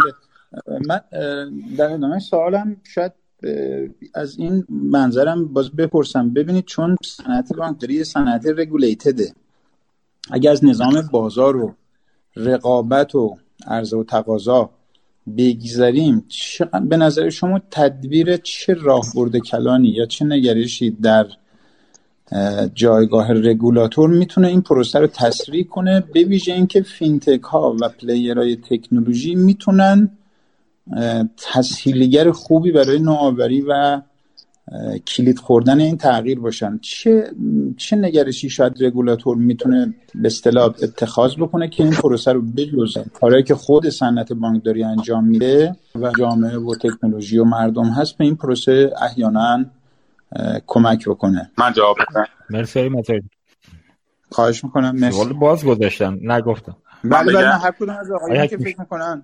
چون ببینید اگر بحث اصلی بله، من خوشبختانه تو دنیا راجع به این قضیه فکر شده. ما لازم نیست بشیم از اول فکر بکنیم. به نظر من چارچوب پی اس دی توی به علاوه چارچوب رگتکی که رگولاتور مشخص می‌کنه دو تا پایه ای هستش که میشه فضا رو باز کرد و بانک‌ها رو هم هل داد. به سمت اینکه در واقع این فضا رو برای تحول آماده بکنن. فضای PSD2 ی داره بانک‌ها رو اجبار می‌کنه که باز کنن خودشون یعنی سرویس رو فقط از channel خودشون ندن بلکه سرویس های پایه رو بدن بقیه بسته بندی بکنن و ارائه بکنن. که بازم علت عرض کردم. یعنی روت رکناش عرض کردم. یکی بحث بانکداری باز هست و open API که بانک ها میدن به عنوان قسمتیش و بحث strong که هر جفتش regulation می‌خواد. و به علاوه این که در مورد فینتک هایی که میان و از این سرویس ها استفاده می‌کنن برای نقطه نهایی سرویس برای نظارت برش رگولاتور طبعا ناتوانه و توان لوجستیکی و نیروی انسانی نداره. بنابراین احتیاج به یک مجموعه regulation دیگه داره برای اینکه RegTech ها رو به عنوان نهادهای جدید وارد بکنه برای کمک به نظارت توی فینتک بسیار عالی آقای چالنگی شما نکته دارید نه همین مطالبی که جناب حکیمی فرمودن رو من موافق هستم. شما عرض کردم تا تحولی تو حوزه رگولاتوری به وجود نیارید نمی‌تونید انتظار داشته باشید. بانک ها و سازمان ها اتفاق خاصی براشون بیفته. هرچند که تاثیر بازار بیرون هم بی تاثیر نیست ولی من فکر می‌کنم که یه سندی هم آماده شد راجع به این موضوع. پارسال اگه اشتباه نکنم یا پیرار سال بحث شعب رو مطرح می‌کرد و سرویس های خارج از شعب رو مطرح می‌کرد از طریق وزارت اقتصاد دارایی. منتها به نظر من تنها راه این کار سندهای بالادستی است. یعنی سند بالادستی که مسیر رو مشخص می‌کنه و یه جورایی هم بر اساس دستورالعمل موظف می‌کنه که بانک ها حرکت کنن به اون سمت های مورد نظر. بسیار همالی. من ممنونم از همه دوستان دیگه. بحث اگه اجازه بدید جمع کنیم. اینجوری که داریم پیش تا آخر شب بعد ادامه پیدا کنیم. من سوال کنم جناب رئیس که این سقف سقف بله. جلس اتاقتون تا کجاست والا ما رفت و برگشتی که داشتیم کمک کرد ما سقف رو برداریم یه مقدار. آره چرا ما الان دیگه جنبندی کنیم؟ مباحث و حتما. ما آقای مقیمی رو همچنان روی خط داریم. برای جنبندی کلیه مطالب از آقای مقیمی کمک بگیریم. ایشون جنبندی بفرمان کلیه گفتگویی که امروز ما داشتیم خدمت دوستان. بعد برسیم خدمت آقای حکیمی آقای چالنگی که جنبندی خودشون داشته باشن. آقای مقیم خدمت شما هستیم. من خسته نباشید. از کنم خدمت من خیلی کوتاه و مختصر. یه جنبندی از در واقع یادداشتایی که برداشتم از صحبت دوستان و سوالایی که اتفاق افتاده خدمتتون عرض می‌کنم. نکته اول این که خب تقریبا اتفاق نظر وجود داره که عملیات بانکی توی ایران فعلا محدود هستش. به دنبال یک سری درایور باید باشیم که این درایورها فعالیت بیشتری داشته باشن. به نظر می‌رسه که اشخاص سادس یا third party ها بتونن تو این حوزه بانک ها کمک کنن. نکات زیادی ما داریم برای حضور در واقع اشخاص ثالث حالا fintech startup یا هر اسم دیگه ای که بذاریم این هستش که خب به حال بانک ها مبتنی بر اعتماد ملت استوار هستن. یعنی بخش زیادی از داراییشون اعتمادی است که مردم بهشون دارن. بنابراین بحث استفاده از data و transaction هایی که ماهیتشون در واقع ماهیت پولی و مالی هستش از اهمیت خیلی بالایی برخوردار هست. اون انتظاری که از رگولاتور دارن تمام فعالین این صنف به نظر می‌رسه که بیشتر مبتنی بر این هست که یک سری directive رهنمود ارائه بده.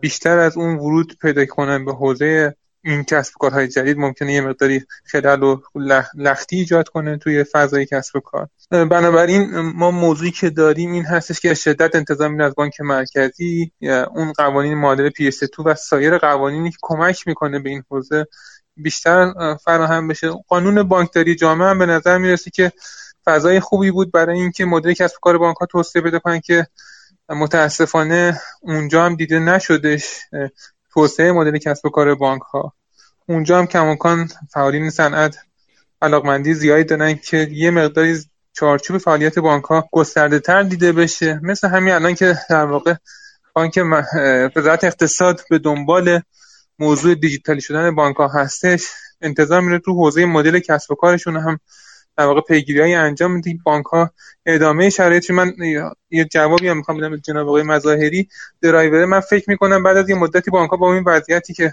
الان دارن توی ساختار ترازنامهشون و سود و زیانشون اینها ممکنه خودشون در واقع بعد از یک مدتی دچار مشکلات شدیدی بشن. به دلیل عدم در واقع درآمدهای کارمزدی که اونجا شکل گرفته عدم توجه رویکردهای نوین تو مدل کسب و کارشون اونجا هم یه مقداری ممکنه درایور بشه برای بانک ها کما اینکه جناب حکیمی هم اگه بخوام جمع‌بندیشون رو بگم و اینو ما شاهد هستیم بانک ها ممکنه درایور خیلی قوی نباشن ولی خب از جهت مالی ممکنه فشارهایی وارد بشه بهشون و فعالیت داشته باشن. عرض کنم خدمت موضوع کارمزد کماکان یک دغدغه جدی هست بانک مرکزی کماکان کارمزد ها رو اعلام می‌کنه به بانک ها و این کارمز ها واقع بین نیستش واقع بینانه نیستش. و فکر می‌کنیم که در واقع بانک ها باید با نظام کارمزدی جدید مبتنی و هزینه هایی که دارن پرداخت هزینه واقعی با مشتریشون ارتباط برقرار کنن. و عرض کنم خدمتتون نکته که دیگه بخوام جمع, بندی کنم به عنوان در واقع انتهای کلام این هستش که ما احتیاج داریم که در واقع حضور بازیگران سالس مثل پارتی ها حمایت بشه با شرایط اقتصادی که وجود داره موزل کرونا و خیلی از موارد دیگه که هست که که دوستان فرمودن ممکنه که آسیب برسه به شرکتی که 5 نفر 4 نفر 10 نفر فعال داره. این شرکت ها ممکنه با, با مهاجرت یک فرد با مشکلی که برای یک فرد ممکنه ایجاد بشه این شرکت از هم بپاشه. بنابراین موضوعات مالکیت معنوی داده ها اتفاقاتی که توی قراردادها میفته با این شرکت ها بسیار حائز اهمیت هست. می‌دونم که بانک ها دغدغه‌های زیادی دارن. الان برای تعامل با fintech ها استارتاپ ها این بخش مهمی از حالا سامانه ای که داره به تعداد زیادی مشتریان سرویس ارائه میده مبتنی بر یک شرکت کوچیک باشه. اگر هر اتفاقی برای این شرکت بیفته در واقع ممکنه اون سرویس دچار خلل بشه و مردم هم عادت کردن به صورت سنتی که مراجعه کنن به بانک.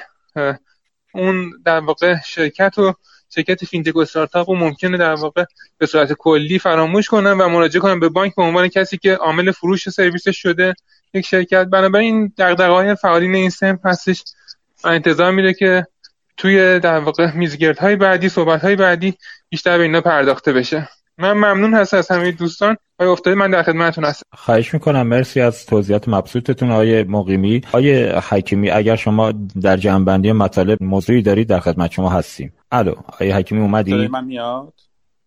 بله بله الان میاد. ببینید من خیلی خلاصه بگم الان با توجه به شرایط اقتصادی و حالا بحث کرونا و بحث دیگه به نظر من بیشتر از این نمیشه به مردم فشار آورد که کارمز بدید یا کارمزدی واسش مشخص بشه. یعنی نه رگولاتور نه حاکمیت به نظر من چنین توانی رو ندارن. در مرحله فعلی که دارم عرض می‌کنم. اگه از انشالله از رکود خارج شدیم و فعالیت ها رونق گرفت بازی عوض میشه. ولی الان استراتژی بانک ها برای توسعه باید مبتنی بر کاهش هزینه هایی باشه که همین الان داره به ترازنامهشون فشار میاره.